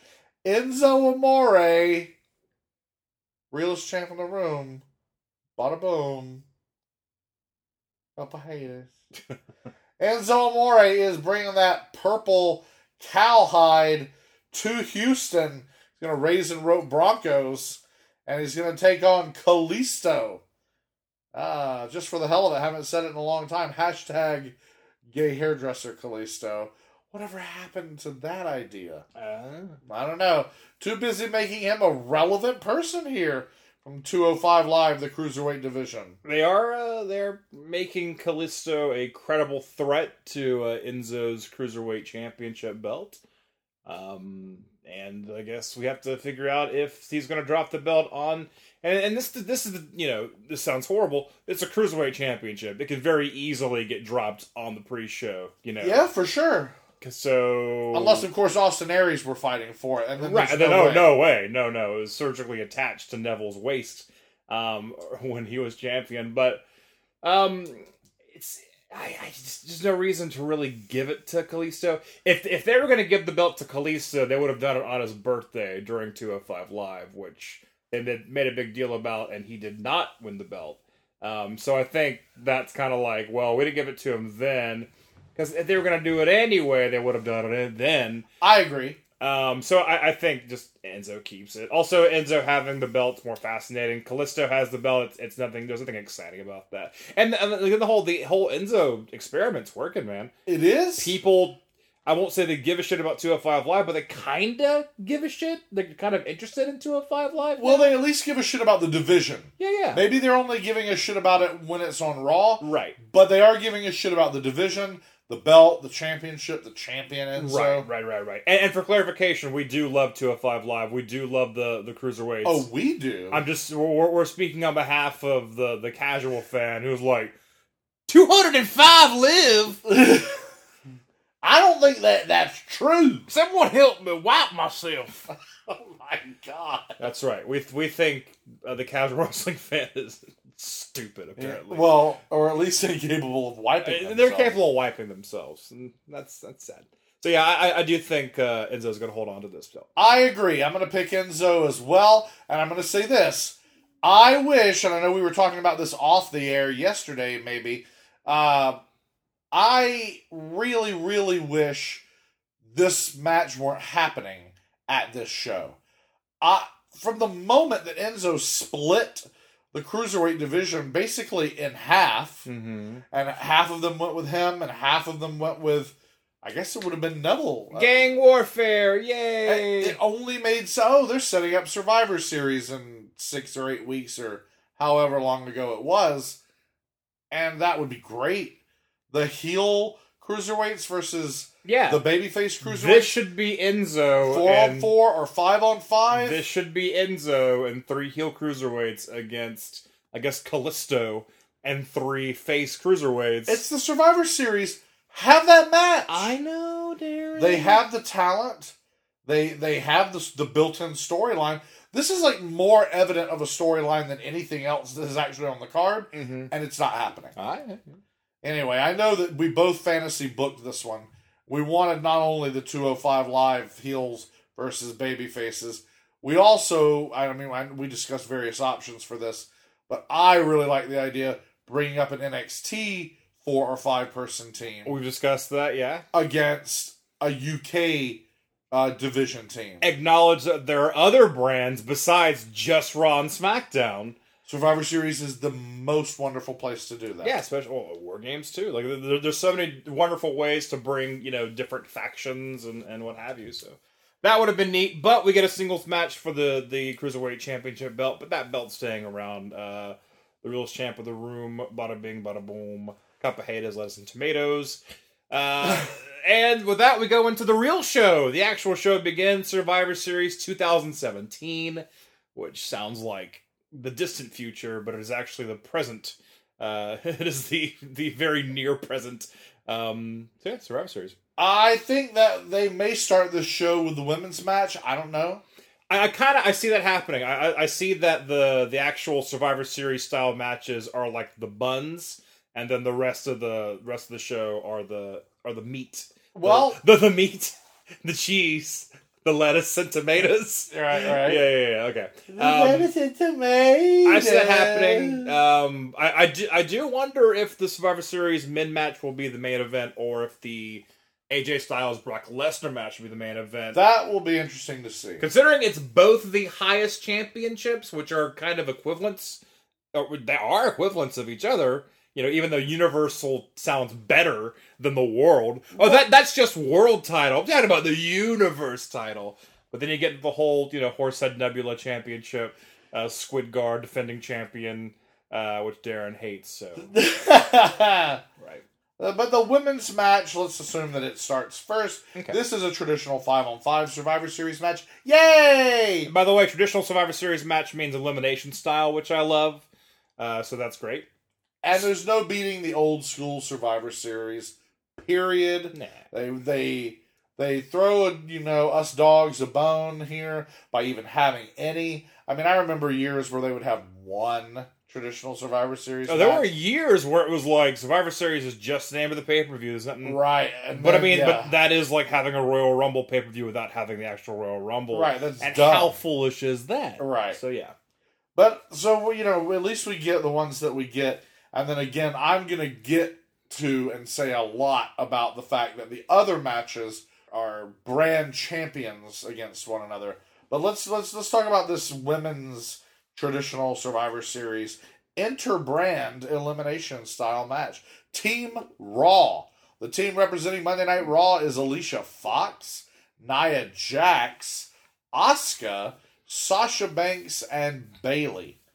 Now, that is a really intense team, actually. That is. Alicia Fox, savvy, savvy vet, highly athletic. Nia Jax, a, the Braun Strowman of the women's division, a monster among women. Asuka, who is the baddest ass in the land. Sasha Banks, a multi-time champion, the boss, if you will. And Bayley, hey, she's a hugger. And again, also champion, multi, but she's held multiple belts. Uh, that's a that's an intimidating team. And the the Raw team will be taking on the ladies of SmackDown Live, whose captain is Becky Lynch. Uh, she will be uh, taking her team against Captain Alicia Fox's Raw team. But Becky Lynch is the captain of SmackDown Live, has Carmella, Mrs. Money in the Bank, at her side, Naomi, a former SmackDown Women's Champion, Tamina, eh, It- It's kind of just like the Nia Jax. right, Yeah. The, totally. I mean, well, she is the Nia Jax. Maybe Nia Jax and Tamina will do the doink. The doink in the ring, yes. And their final tag team mate is to be announced. Oh. So they are going into the show with a mystery partner and also with Lana. and that's how it's being advertised. Also with Lana. Okay, so one of two things will happen. Either Lana will just jump in the ring and say, I am the fifth person, or or uh, Paige, who we've seen uh, backstage at Raw, according to uh, Renee Young's uh, Instagram.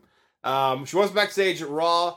That may have been done to kind of fool you, make you think she's coming back to Raw only. But if she shows up and she's on Team SmackDown, that's a big surprise. Also, be nice to have Paige back. Uh, Paige, who last I heard, Daryn, is free of the Alberto Patron uh, monster, but At, you know, believe it or not, we haven't reported on it on no, because we don't know for in sure. official capacity. But th- that's the rumor, it is the rumor. as Doc Holliday would say. It is the rumor. And Paige is all of a sudden her social media has, much like Frampton, it has come alive. Right. And uh, whereas she has been almost radio silent on social media for a very, very long time, now all of a sudden it's advertising her new YouTube channel with uh, Rosa Mendes, former WWE uh, uh, female competitor and close friend of hers, uh, close friend of Paige's.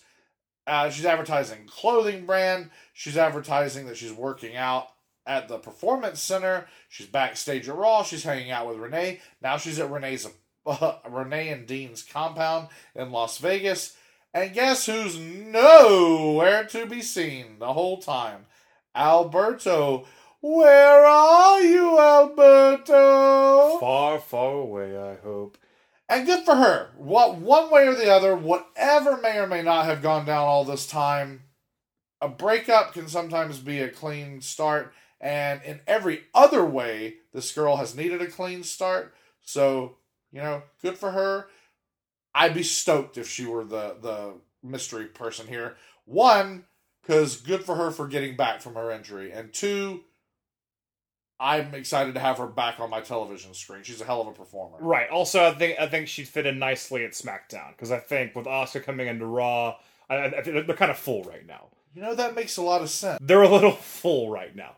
Um, so these two teams going at it, and I, I gotta say now that Charlotte, uh, who by the way, uh, we didn't mention this, uh, Charlotte is now the women's champion. She won it from Natalya at the uh, the last SmackDown going into Survivor Series.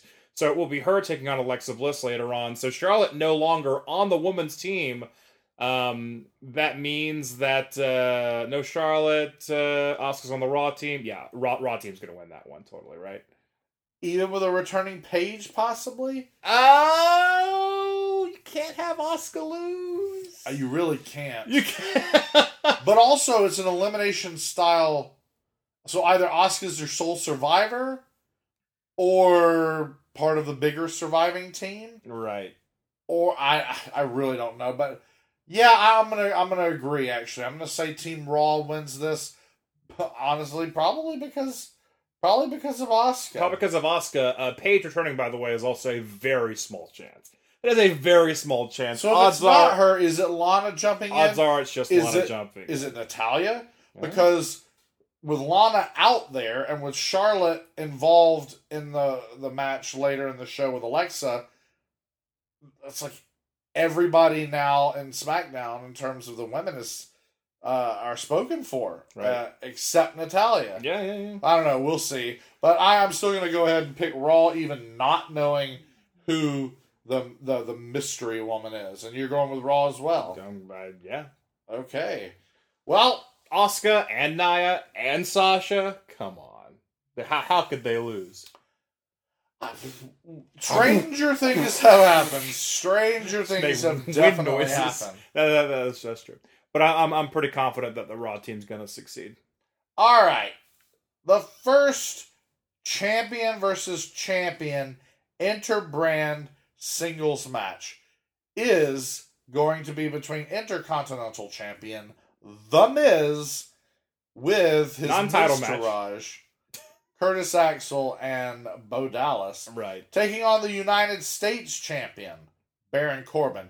Now, the U.S. belt over on SmackDown being held uh, by Baron Corbin, representing SmackDown, and the IC belt, the Intercontinental Championship, around the waist of The Miz, representing Monday Night Raw. Right. Now, very quickly before we get into the match, I I don't mind. I I, I do like it's the champions equivalent fighting each other. U.S. and IC are, are about the same thing on you know in the WWE world.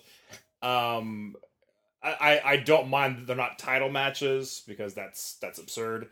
You know, obviously it doesn't have to be. It's just who's the better champion. I mean, this is all about quote unquote bragging rights. So, I mean, th- to them, th- they think that's the highest the stakes can be.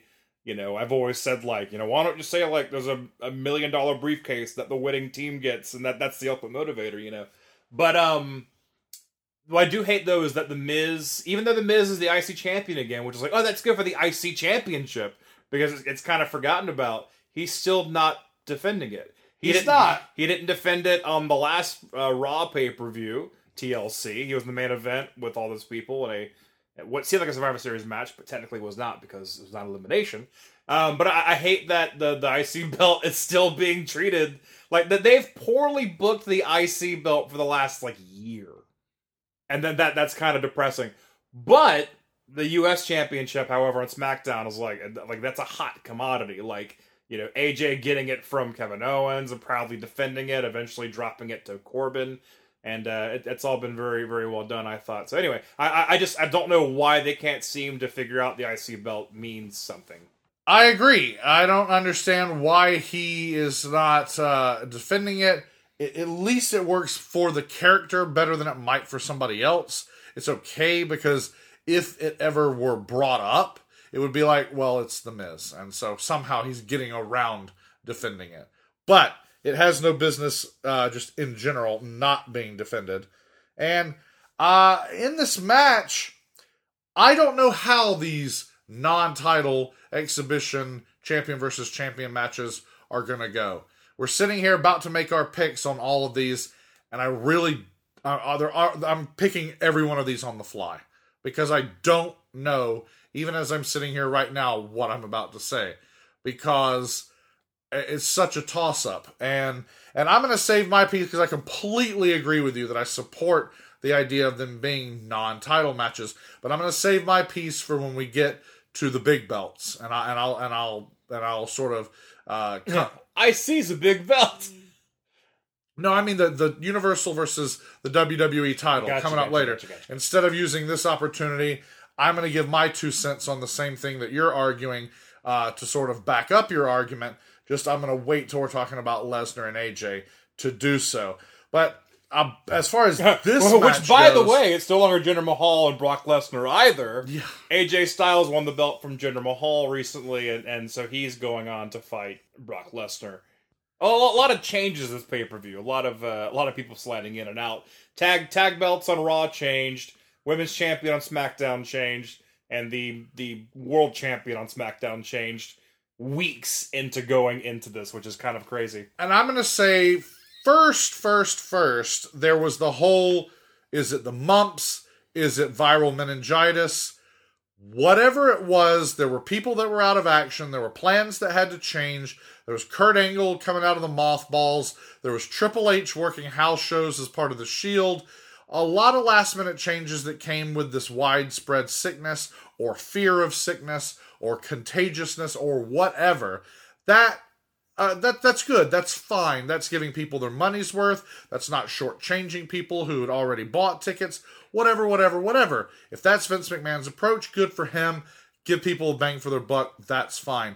What I don't like, what I do not like, is how evident it is in some of this booking, not all of it, but some of it, that is so clear now that marketing is steering the ship 100%. And we've known that about WWE for a very long time. It's no longer about booking a wrestling program, it's about producing a television show. Right. And it's about running a marketing monster. I get it. I understand that. But usually it's not this unbelievably clear and transparent. Uh Charlotte's a way better story. Get the belt off Natalya. Right. You know, Jinder's not working in the Indian market like we thought. Get it on AJ. Well, it's just Charlotte also releasing a book with her father.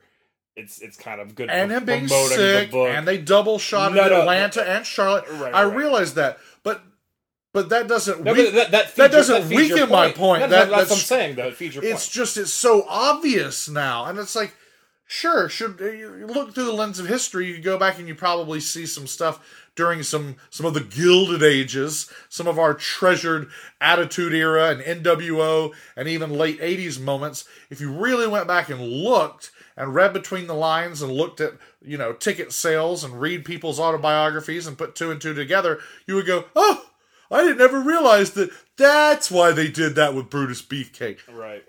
we just bought it back then because we bought it. But I will say part of why we had to have bought it so easily was it was disguised a little bit better. Hell, it was even disguised a little bit better just a year ago. This last six weeks has been so plainly business driven. It, it just reeks. It's, it's so inorganic that it's just screaming fakeness. Right. And that is that's a detriment to the business. No, I, I, But- I agree. Anyway, in this match, who do you got? Because I still can't make my pick. I still Uh, can't it, do it. it means more to let the Miz go over on Corbin. Uh, I, I- I think they were they were like, all right, Corbin, you get the U.S. title, but like, you watch your back. No more, no more. You stay off of Twitter, okay? so I, I do think the Miz. He has got, he's got the Miztourage, so he's gonna be fine. So I, I will say the Miz goes over on Baron Corbin. Okay, well, you know, I think that's going to be interesting because it's straight up heel versus heel. Yeah, you don't see that very often. And it's two big, you know, top of the mid card belts, I see in US. Uh, but the Miztourage may be the difference here. Unless somebody from Raw comes out and costs it, you know, for Miz inadvertently, because one night only they're, you know, supposedly going to be united, the, the, the brands that is. But yeah, I, I think I'm going to go with the Miz too. yeah, I see what it is on that one. All right, next up, we have The Shield versus The New Day. It's it's such a filler match. It, it really is. it uh, and on the surface, it doesn't it doesn't work. It's it's not anything. The New Day are the longest ever reigning ever tag champs of ever in any WWE controlled set of circumstances. They are uh, now, they've also been SmackDown tag team champions. They are merchandise machines. They are fan favorites. They're world renowned. And they're a hot commodity. Until you put that graphic up on the screen Yeah. and you see Roman Reigns, love him or hate him, Seth Rollins and Dean Ambrose versus these three clowns. Yeah. All these three uh, performers who are former world champions within the last like year and a half um, versus the New Day. Not one world champion between any of them. Um, it, it is it is kind of like? It, it like it really. This is like it, to go back to that to that Monday Night Wars era. This would be like Hogan, Hall, and Nash fighting Disco Inferno, Alex Wright, and Tokyo Magnum. no no you're you're not wrong about that. But also you got to think about TLC, which happened just weeks ago, where without Roman Reigns. You know, Rollins and Ambrose and Angle, who was gone for most of the match, held off Kane, Braun Strowman, The Miz, Sheamus, and Cesaro on their own. And now they have Roman Reigns, who, who's even more, you know, quote unquote, powerful right? than both of them. So, and so, they, how are they going to beat the New Day? and it's funny because I think everyone's kind of approaching this match the same way, but I think that might be a good a good way for WWE to be like, oh, we're gonna we gotta swerve the fans and have the New Day go over on the Shield, and there, there's no way they would do it fairly. Um, but it, the thing is, this would be a, this would be a decent match. Like like wrestling ability wise, the New Day very capable of pu- pulling off a very good match. Wrestling Their wise, I matches- agree. Their matches with the Usos are actually really good matches. They are. Those are textbook tag team matches. When you take the damn trombone out of Xavier Woods' hands, Right, right. and tell him, "Hey, let's pull off uh, some wrestling moves." Yeah. he. I think he remembers the days that he was an accomplished amateur wrestler. He remembers the days where he was Consequences Creed. Mm-hmm. He remembers his NXT days, his FCW days, and he remembers how to wrestle. right, Big E though, I, I've I've told you before. I think he's a he's going to be a champion one day. He will be the world champion one day, and I absolutely agree with that. After he, of course, turns on the New Day. Let me say this. Does the Shield beat the New Day so badly that we fir- we this is the first crack in the New Day? No, no, no, no, no, no. The New Day sells so much merch, and that they have so many like products now. They do. the Booty O's and all the stuff. I, I don't. There's no way they'll break them up anytime soon. I think a lot of wrestlers have had to keep gimmicks for a long time because they sold so much merch. Um, You're not wrong. They probably you are not They wrong. probably would have broken up uh, uh, Big Cass and Enzo Amore long ago, if not for all the fucking T-shirts they sold. Um, so I, I, I will I will say that that won't happen, but it will happen eventually. Um, but I mean, the Shield has to win, right? So I mean, I, I feel bad for the whole Shield thing because it was such a big deal to get the entire Shield together, and then then Roman Reigns got got ill. Um, so it, it became the Shield and Kurt Angle. in which case, it wasn't about the Shield; it was about Kurt Angle's return.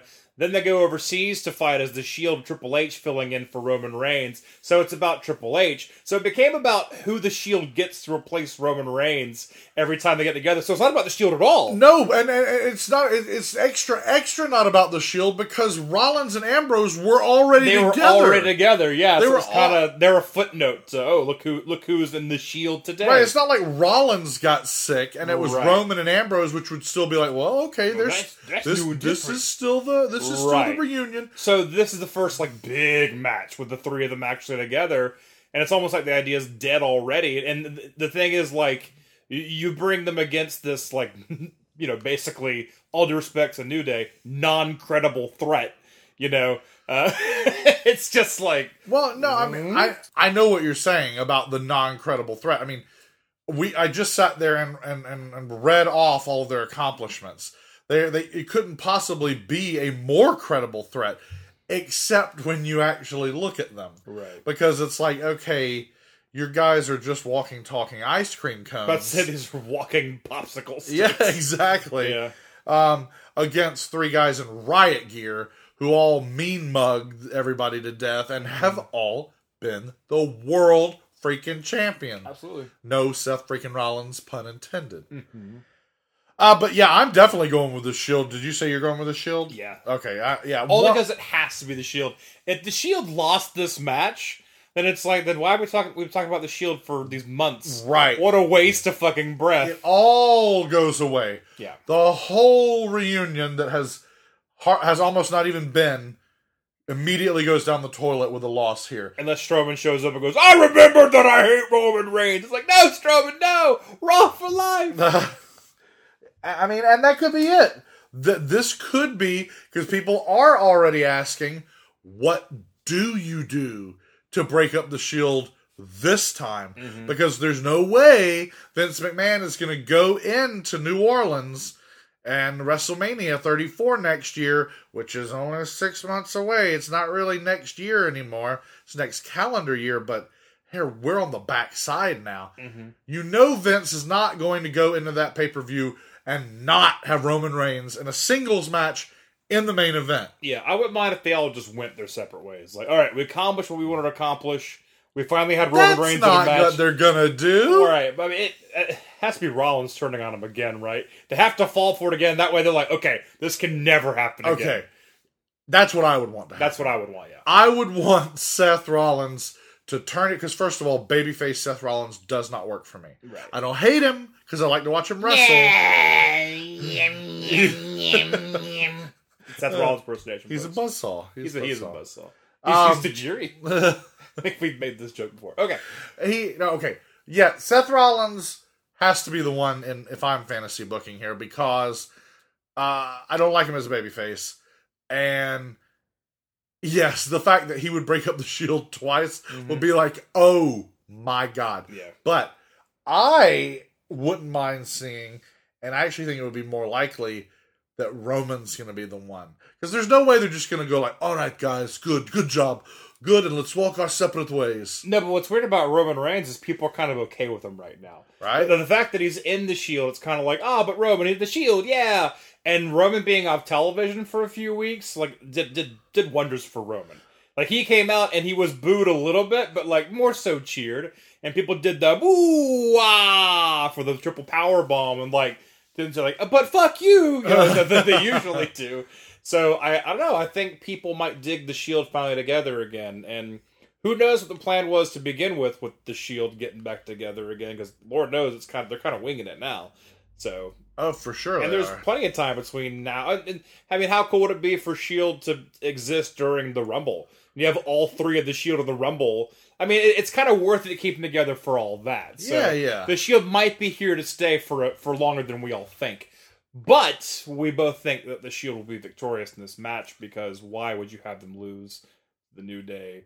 It's just not not smart. no, no, definitely not. It, it's definitely a momentum killer. Oh, for sure it is. For sure it is. And and and, and I am gonna say maybe we do start to see some dissension among the popsicles. I, I mean the oh. New Day. Oh my- Next up, we have champion versus champion, non title, inter brand singles match between the top women in the business today. Mm-hmm. Raw Women's Champion Alexa Bliss taking on SmackDown Live's new Women's Champion Charlotte Flair.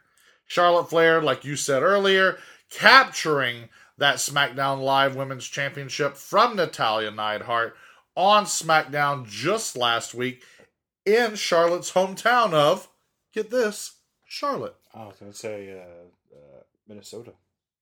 No, no. And a matter of fact, we did get to see the Nature Boy come out. It looked like a very real surprise.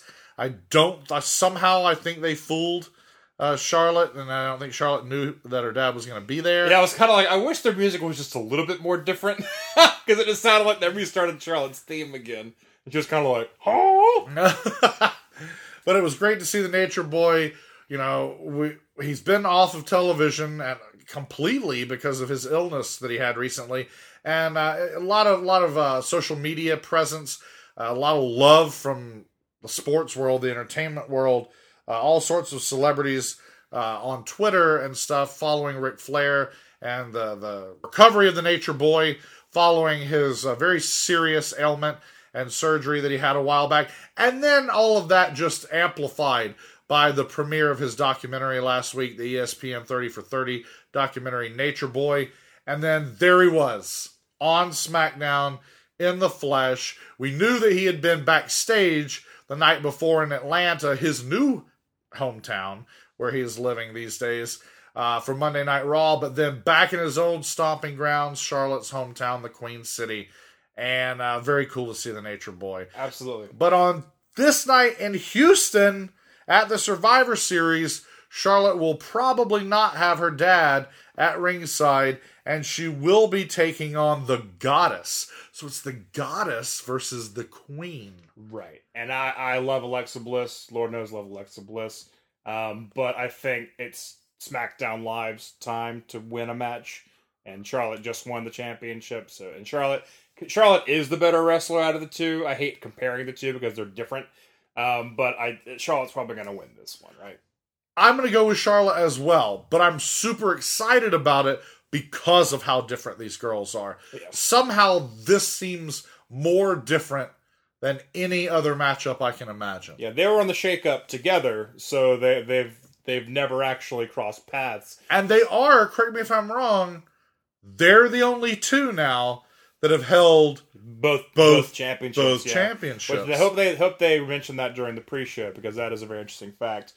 Um, they've both held both women's championships, and who kn- who thought Alexa Bliss would be the first one to do that? By the way, Very cool that she was. Yeah. Not that I want to take anything away from Charlotte, and not that she doesn't deserve every good thing that she gets, but they did get into a pattern there for a while where anything and everything that was, a milestone yeah. was given exclusively to Charlotte. we we made we made jokes about that on the show in the past. so it's, it's yeah. if if it was a first time in women's history, then Charlotte was there to be like me. So it's good to see that Alexa was the first to hold both belts because Charlotte running out of mantle space, I think, for her, probably. for her Academy Awards for Wrestle Firsts.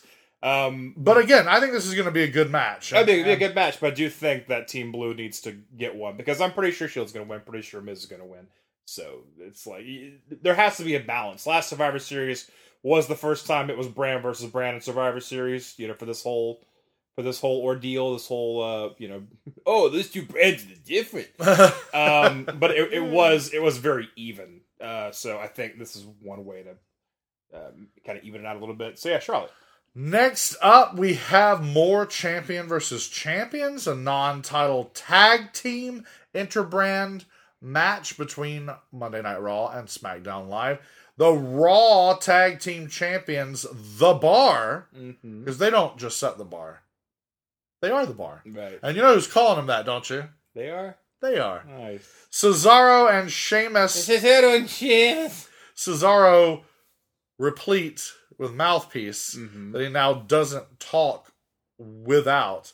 Taking on the SmackDown Tag Team Champions, Jimmy and Jay, the Usos. The Usos. what you got about what you know about that blue brand Us? Uh, I know the Uso Penitentiary has got me on lockdown. I have been such a fan of the Usos since the heel turn. Oh, I, I have too. Yeah, yeah. Even before it was a real heel turn, when it was just simply, all right, no more grass skirts, instead flak jackets, Yeah. and you know sideways baseball caps. I was on board then, and then as they actually developed it, instead of just being a fashion statement, into being an actual gimmick, dude, I love it. Big big Usos fan here, but I will say this: not as big a fan of the Usos as I am of the Bar, and not a lot of wrestling T-shirts am I interested in in these days. But I want that the Bar shirt as a super killer wrestling T-shirt that's also semi-fashionable and, strangely enough, not black Oh. in the world of all wrestling t-shirts have to be black and the coolest ones are black and they are Right.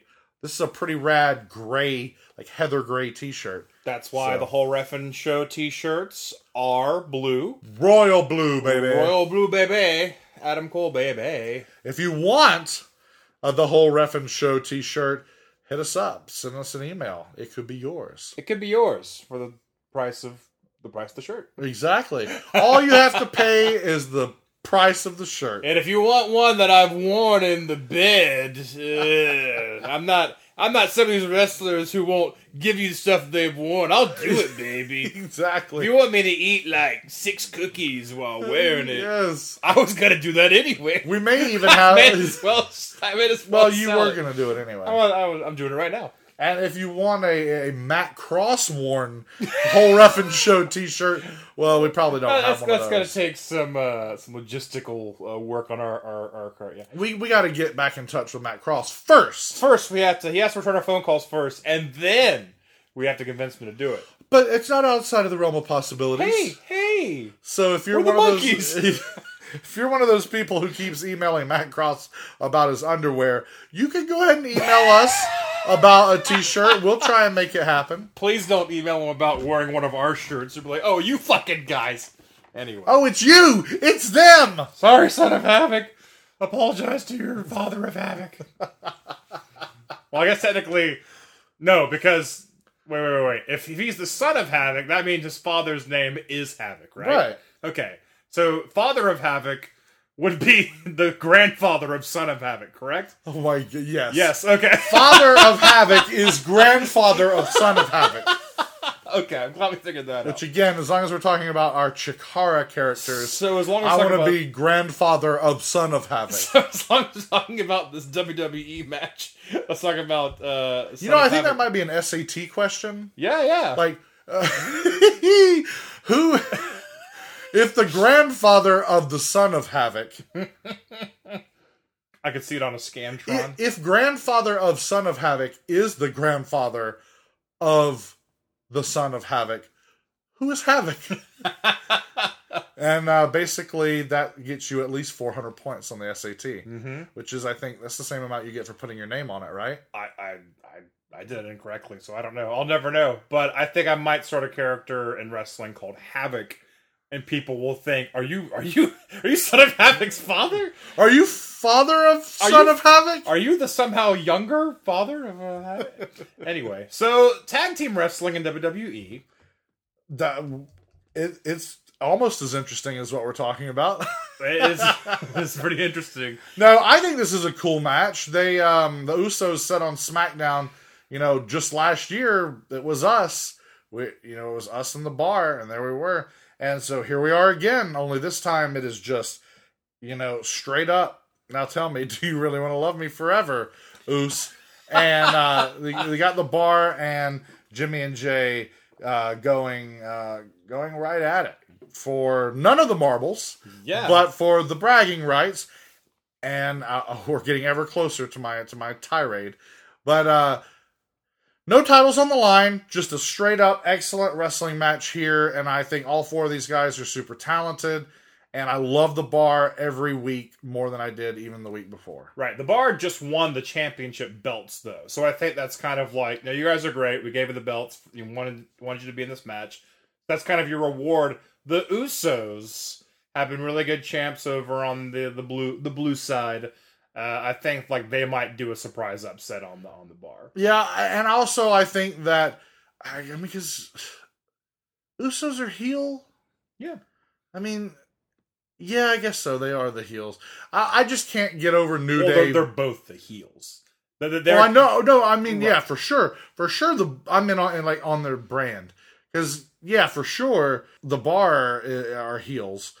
I don't know. I keep thinking of the Usos like feuding with New Day, and I'm thinking, uh I can't get over New Day not being heels. So, Right. even though they really haven't been for a very long time. Anyway, uh, I think you're right. Uh, I think that uh, the the bar, despite being legitimate badasses and tough guys, they sort of roll with the punches well. They're that they're the type of heels that it's okay to see them lose.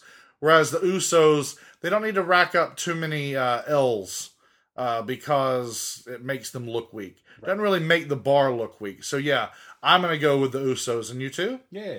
Well, I said it first, so yes. Yes. Well, No, no, I had the thought first. Remember? oh yeah. Okay. Oh yeah.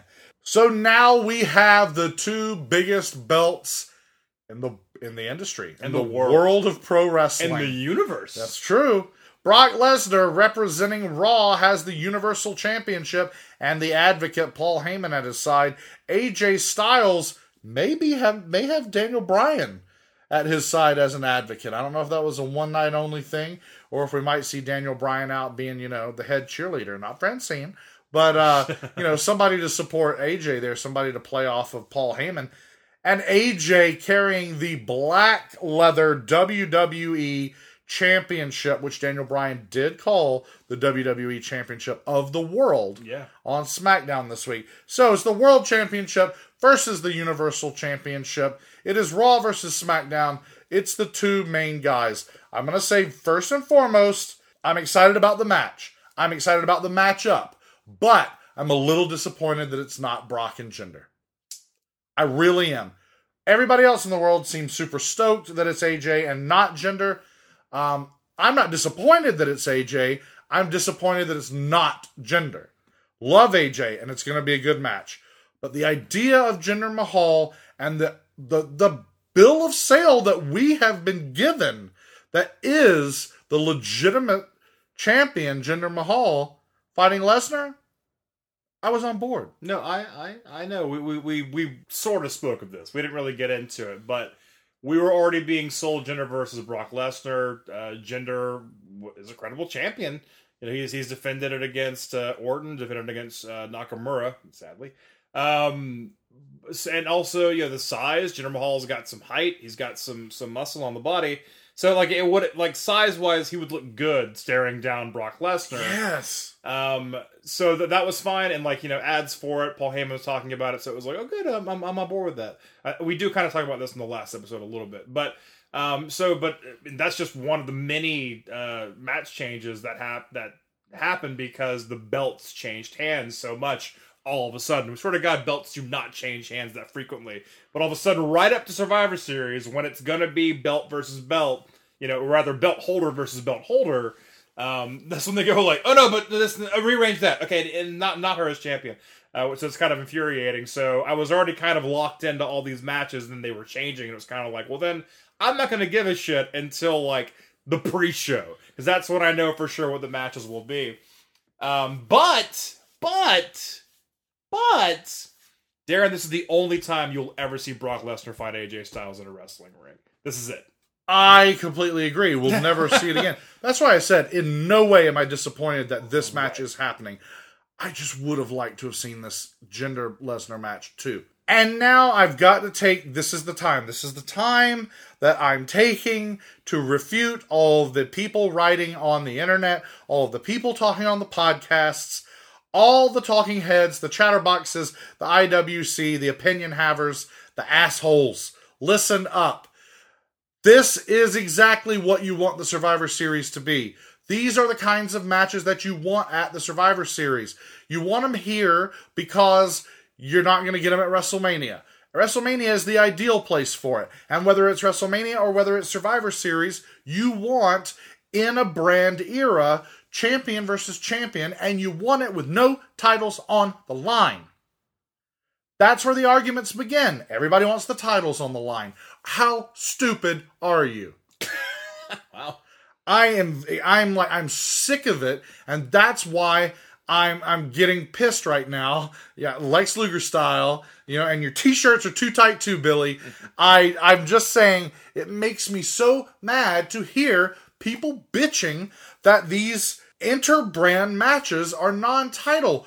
What do you expect? They can't be title for title because that means in every single instance you have unified titles that deliberately exist to represent champions on separate brands, right? Yeah, yeah, yeah. And you, if you combine them, then you've screwed that system up. Or let's say you don't combine them, you just have the winners carry around both belts. Well, then all of a sudden, you've got to have somebody from the other brand coming over to fight for it, or somebody on the same brand fighting for the belt that actually belongs on the other show. It becomes so unbelievably convoluted and it completely throws the baby out with the bathwater that is the brand split itself. So, no, these do not need to be title matches. They need to be non title exhibitions. Yeah. What do you think? No, you you you know I agree completely. Um, because all all the uh, the logistics of of getting the belts that are exclusive to one brand on other shows and then trying to get them off the show like that that's too much trouble than it's actually worth. The fact that it is just oh, it's your best against our best, that in itself is like the, the winner of that. Oh, I must be the best. You don't need a belt for that, you know. This is a one night only thing. Um, what about best versus the best round two? Like, who cares? Um, so this is kind of like the, this. This is brand Survivor Series has become brand warfare, um, and I'm glad they're sticking to that. That that's that's interesting, and you get to see people wrestle who you haven't seen wrestle all fucking year. So it's like, oh, thank God, Lesnar and AJ Styles are gonna touch. You know what I mean? Like, because they never would have. Right, and in, in, and when you have that, you you do put a significance on the belts because it is by virtue of the belts that the matchups are what they are. But the belts then, once they establish who's fighting, they take a back seat. Right. And guess what? If these were real, actual competing brands that belong to separate corporations, the belts wouldn't be on the line that way either. Well, think of it this way: Finn Balor versus AJ Styles. How great of a match was that? Right? If they were both champions at the time, would it have made that match any more special? No. No. It still would have been It's just, oh, about oh man, belt. you never see this. Oh, we're seeing it happen. It's not in this sense. It's not about the belt. And we just talked about how the Miz the belts. has been IC champion forever. It doesn't matter. It- like he never defends it, but and he's the Miz. It's fun to watch him wrestle or whatever. So Yeah. And the last example I'll give is take a look at McGregor Mayweather.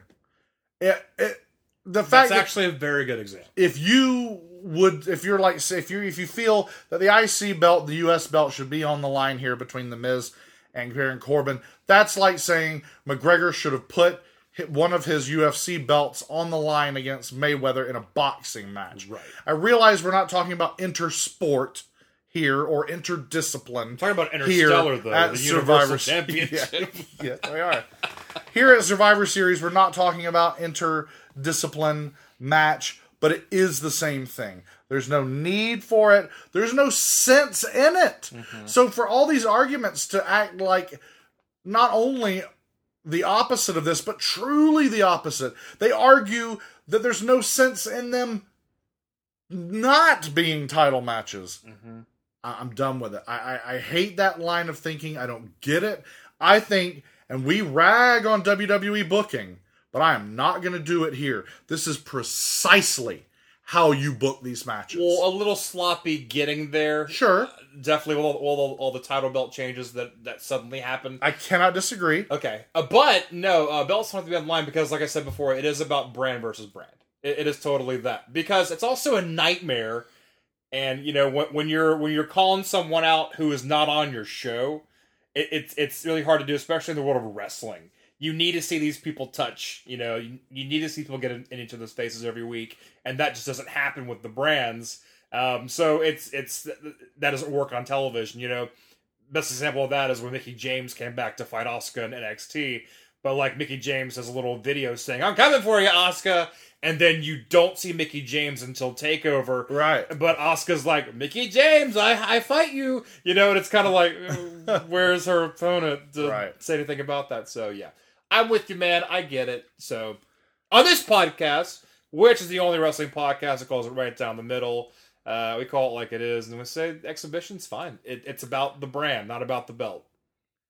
Absolutely. Well, then whose brand is victorious here when we're talking about the two biggest belts in the industry not being on the line? Lesnar has won a lot of matches since he beat Goldberg. I can see, and since the belt's not on the line, I can see AJ, who also kind of saved more or less TLC by flying halfway across the world uh, to uh, to get involved and fight Finn Balor and take a loss to Finn Balor. I can see AJ pulling a victory out on Brock Lesnar on this in this match. What do you think? Obviously, not going to overpower Brock Lesnar. That's not going to happen. But I think like constantly putting him in like the calf crusher, like just being too fast for Lesnar to catch up with. And there's there's so many ways. um, Like you know, it's it's title holder versus title holder. So you can have a lot of Raw locker room people running out or SmackDown locker room running out.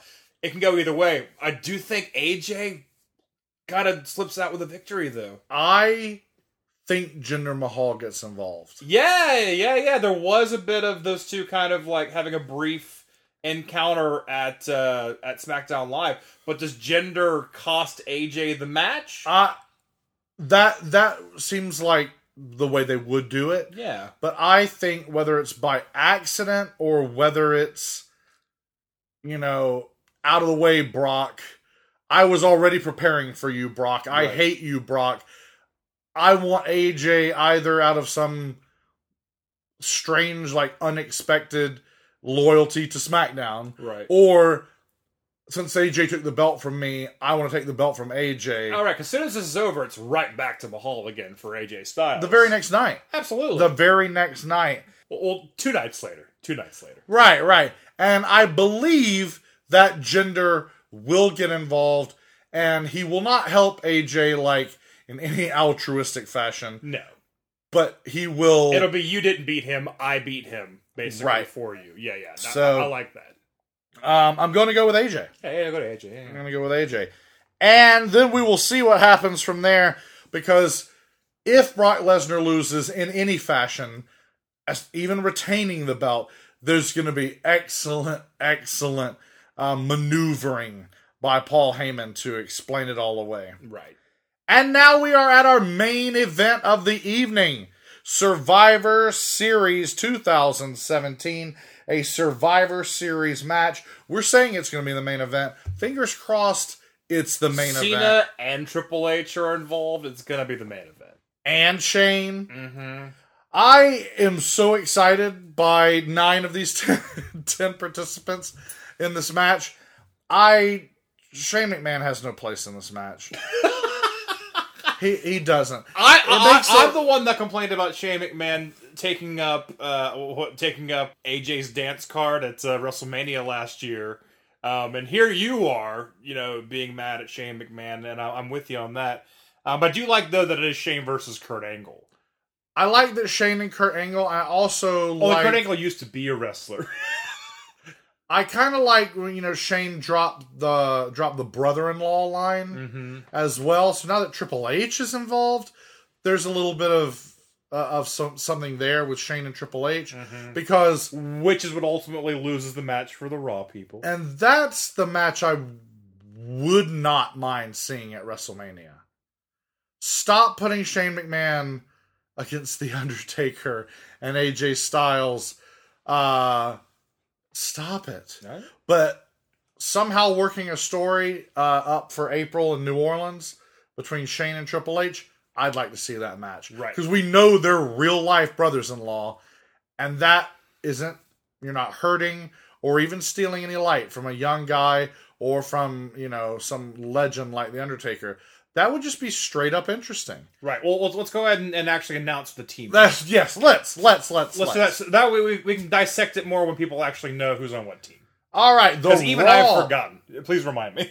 Yeah, the Raw brand. The Raw brand will be represented by its general manager, Kurt Angle, and Triple H, who was the last man to join the team.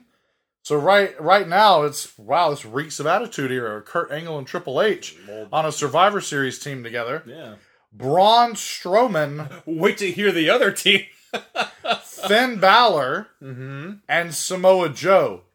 What? Yep. taking on SmackDown Live's Blue Team, the five man team, captained by Shane McMahon, the commissioner of SmackDown Live. Joining him will be Randy Orton, Bobby Roode, Shinsuke Nakamura, and the last man to join their team, John Cena. Right. So Wow. that is, that is a stacked deck. That is a stacked deck. we we looked at this image of these uh, ten men, and it was like how many how many times with with a heavyweight championship held between Triple H, Cena, and Orton? Like Oh, over forty Over times. 40 times, just those three guys. It's those three guys. It's insane. You've got IWGP title holders, yeah, TNA title holders, NXT champions. three NXT champions. Uh, wait, four former NXT champions. Wow, that's right. Yeah. That is, I, yeah. The titles, even notwithstanding, just a glance at well, here is the here is the last decade and a half of wrestling. Yeah. Uh, right there, there it is. That's crazy, and and it- and it's very representative because to me at this point, the Kurt Angle we're seeing now is is the TNA Kurt Angle. Mm-hmm. and that is I, I say that with no malice and i say that with no discount the kurt angle the tna kurt angle was just as good as the wwe kurt angle he was on a less well produced product Right. but he was just as good if not better and that's the kurt angle we're getting you know and bobby Roode, sure the gimmick's different but bobby Roode just he is tna He's solid. Shinsuke Nakamura, yeah, NXT uh, standout. He, but he is New Japan. Yeah. That's another brilliant aspect to this match. Out of these ten guys, Finn Balor, Finn Balor still reeks of New Japan to me.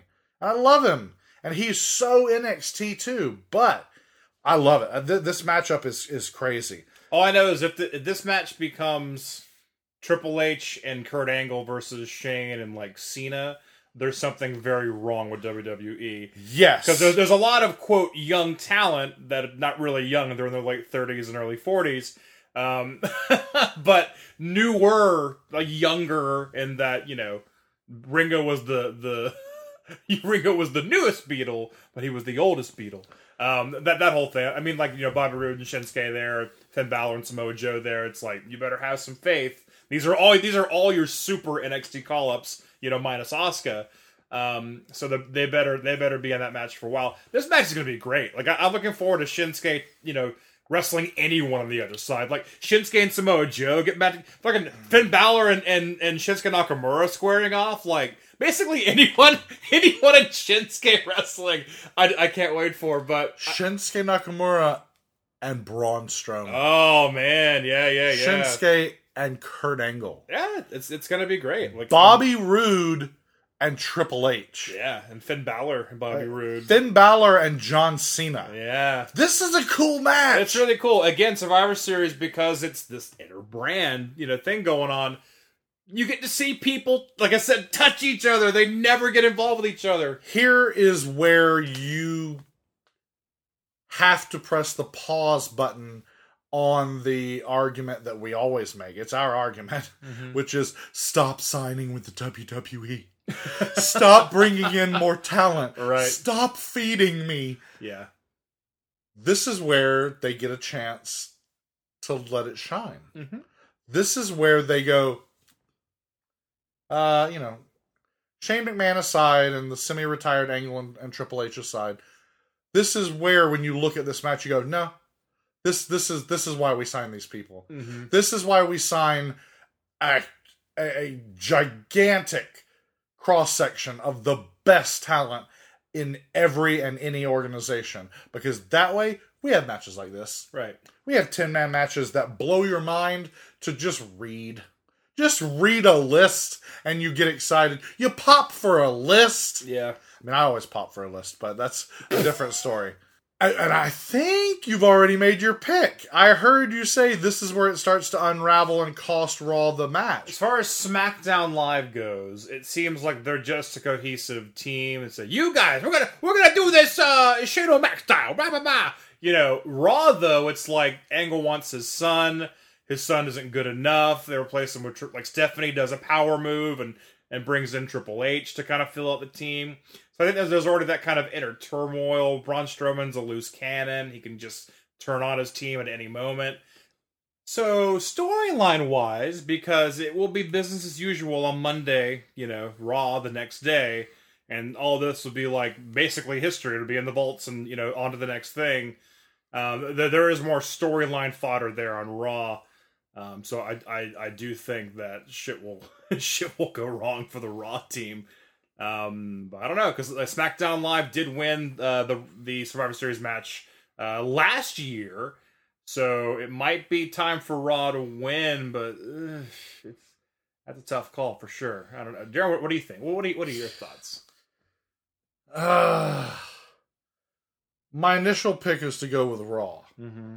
for for Raw to win. It's a powerhouse, right? the it is it is i don't know that unless they really let angle just wild out i don't know that he is even going to appear to be strong enough to carry this team i think it would be foolish to let triple h look that strong although i feel like he probably physically is still capable of doing it Right. You know Same with- Triple H wants to I to know. lock up with, Shock, with with Nakamura. You, you know he wants to do that at least once, just for fun. oh man i, I would Yeah, yeah. I- and actually that would that would, that would be cool I how about how about it's just singles match with me and Nakamura, and it's an Iron Man match. Uh, there's gonna be a lot of sleeper holes because I'm I'm not physically fit at all. oh man I should say that to myself and not uh, whisper that to you. I don't know. I don't know. I can't I can't feel confident in this pick. But I don't think they care I don't think they care enough about like Roode and Nakamura to bother with this loss being like trying to avoid this loss for their sake. Mm-hmm. Um, and then Cena, I don't think it matters. Shane, it definitely doesn't matter, except in a storyline capacity, which could be a good thing. So, all of that kind of points to a Raw victory. But then, if there's a Raw victory, then all of a sudden, I think you're right. Yeah. The more I think about it, a Raw victory doesn't make sense because then Triple H and Stephanie are right.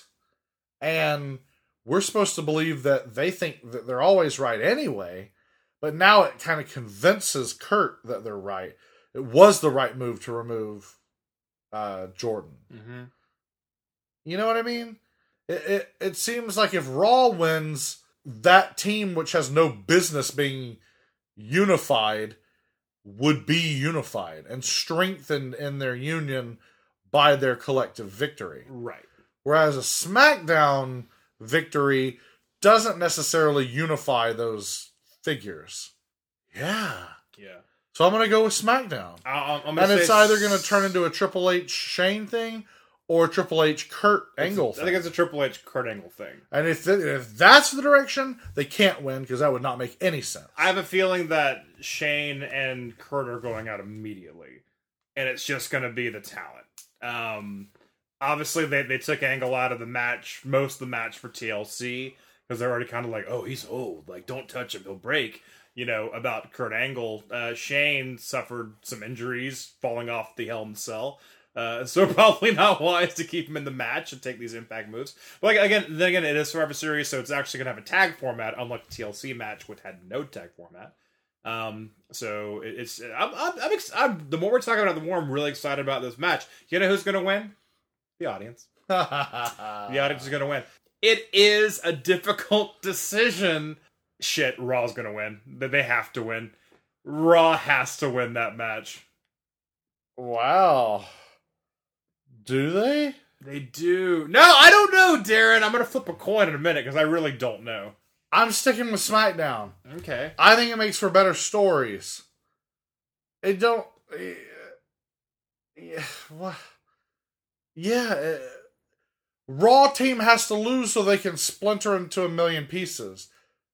Braun Strowman can't be like cheering, you know, he can't be popping champagne corks Hold on, with hold Samoa on. Joe. No, no, you- you're you're right. But also, I'm thinking I basically picked Raw to win most matches too. Right. And I said early on this head to head, Head to head. it has to be a give and take. There has to be there has to be some sort of weight to it. So I, I think for every match except for one, even no, except for two, I say that Raw's going to win. Three. Okay, Three. okay. So Out of the eight, you picked five Raw and three SmackDown. And oh well shit, we picked this except for the main event. As it stands now, Yeah. and I feel like we both might change. I'm, I'm going SmackDown then. You- SmackDown has to win because SmackDown four- itself has to have a good representation. so that's four and four. Okay then. Yeah, yeah. So we're both saying so wait a minute. We picked all of the same people. Yay! No matter what, we win.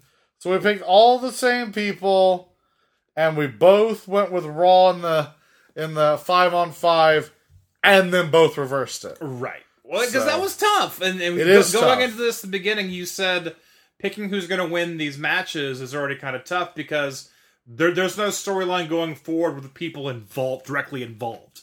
You know, especially in the singles matches, that was really hard to do.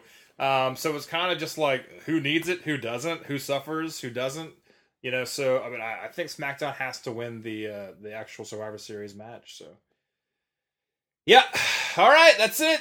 That's it for our head to head Head to head. Survival Series 2017. Man, that was tough. That, that was the most like, okay, but wait a minute. If so and so's there and they do a moonsault, right? That was right. a little difficult. Uh, so that's it. That's it for us on the whole ref and show. I, I do hope that you enjoyed the episode. I feel like we veered off topic more than ever on this episode. Uh, we we enjoyed recording this one. Hopefully, you guys enjoyed listening to it. Did you listen, to it? Let us know. There's a lot of ways you can let us know. I'm gonna enjoy listening to. it. Okay, good. Well, Daryn, if you want, you can let us know on Twitter I will. At I'll, ref- I'll tweet us. at Refn Show Podcast. That's R E F N S H O W P O D C A S T. Find us on Facebook, like and share. Also, if you want to, you can send us an email for, uh, you know, for reasons of asking for worn clothes. Yeah, Uh, don't do that. That's weird. Just ask for unworn clothes. Yeah, ask for the unworn stuff. They smell better. Um, you can send us an email at the whole ref and show at gmail.com. T H E W H O L E R E F N S H O W at gmail.com or. Or check us out on Instagram. You know how to spell it. The whole Reffin Show. We spell it out every week. Actually, Perry just spelled it out for the for the other thing. It's it's the refin part. right. That, see, people wonder like, why do they spell it? Well, not stupid.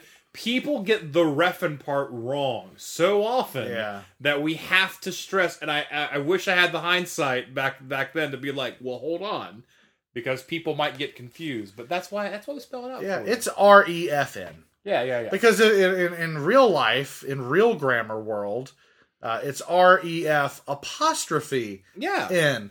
Can't do that. You can't put punctuation in hashtags or in names or emails. So it's REFN. so yeah. the whole Reffin show on Instagram. We love to talk to you and we love your likes. So come like us and talk to us. Yes, indeed. And that is it for us for this Takeover War Game Survivor Series weekend episode.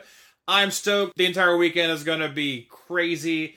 Love NXT takeovers. I love I love a good Survivor Series. What can I say? I love a war games. Yeah, this is the most uh, enthusiastic I've been about the the PPV slash network exclusives in a long time. So I'm super stoked. I'm going to enjoy myself. You guys enjoy yourselves as well this weekend. We'll hit you next week on the only wrestling podcast that calls it right down the middle, the whole ref and show. By the way, my name is Perry Smith, And my name is Daryn Beasley. and we're going to speak at you later. Oh, bye, Billy.